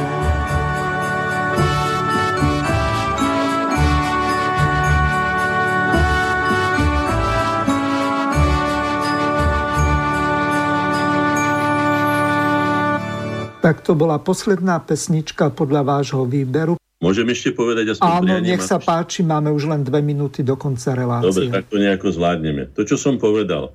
Chráňme si vlastnú identitu a zostaňme sami sebou. Pred ničivým vplyvom parazitického konzumizmu chráňme však najmä naše deti. Tie sú voči nemu najbezbranejšie. Využíme e, na ich záchranu aj sviatky rodiny a dieťaťa a ľudskosti Vianoce a ukážme im vlastným príkladom postoja k ním, k Vianociam, aj k deťom a rodine, ale aj k životu, že to nie sú sviatky konzumu, ale predovšetkým sviatky nádeje, že svet môže byť aj našim osobným pričinením lepší a krajší a život oveľa hodnotnejší, ak uprednostníme podstatu pred čo ako dúhofarebným, navoňaným a nablískaným, ale o to prázdnejším povrchom. Ja osobne všetkým ľuďom dobrej vôle, čistej duše a milujúceho srdca úprimne prajem, aby ich v tejto na najvyš potrebnej a záslužnej práci pri záchrane nás, našich detí, našej budúcnosti sprevádzalo šťastie, aby ich zaslúženou odmenou bolo a bola radosť z vlastných detí, ako nádeje ich aj nášho ľudského a ľudskosťou požehnaného sveta a života. Vianoce sú na to ten pravý, nenahraditeľný a najvhodnejší, navyše ešte aj sviatočný čas. Mojim rodičom sa to aj prostredníctvom Vianoc a osobného príkladu podarilo, tak prečo by sa to nepodarilo aj iným? Nám všetkým, ktorí sa o to budeme usilovať. Len si treba veriť. Verme si teda a pomáhajme si navzájom, veď ide o to najvzácnejšie. Áno, ide o veľa. Ide o najviac. Ide o všetko. Ide o našu budúcnosť a budúcnosť našich detí. Tak si prajem, aby sme zostali sami sebou a to, čo nám bolo s láskou do nás vložené, aby sme obohatili svojim osobitým prínosom a takto obohatené odovzdali našim deťom a potom sa nemusíme o svoju budúcnosť báť. Takto to vidím ja. Ďakujem vám veľmi pekne, pán Hornáček. Čas dnešnej relácie už uplynul. Ďakujem vám za veľmi zaujímavé a poučné rozprávanie a v tomto predvianočnom čase aj emotívne. Lúčim sa s vami a ďakujem vám za spoluprácu so Slobodným vysielačom a za seba aj za mojich kolegov. Ďakujem aj vám všetkým, aj našim poslucháčom, že boli trpezliví a prajem im pokojné, šťastné, radostné Vianoce. Ďakujem vám pekne. Takisto Dovidenia. aj ja vám Dobre. prajem krásne a veselé Vianoce a takisto úspešný nový rok. 2020. Do počutia. Jež by pre celý národ bol. Určite. Vysielací čas dnešnej relácie veľmi rýchlo uplynul, tak sa s vami zo štúdia Banska Bystrica Juh lúči moderátor a zúkar Miroslav Hazucha, ktorý vás touto reláciou sprevádzal.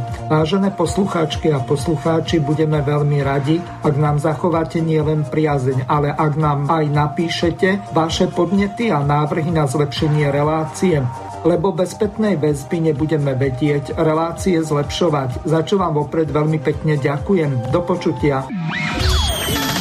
Táto relácia vznikla za podpory dobrovoľných príspevkov našich poslucháčov.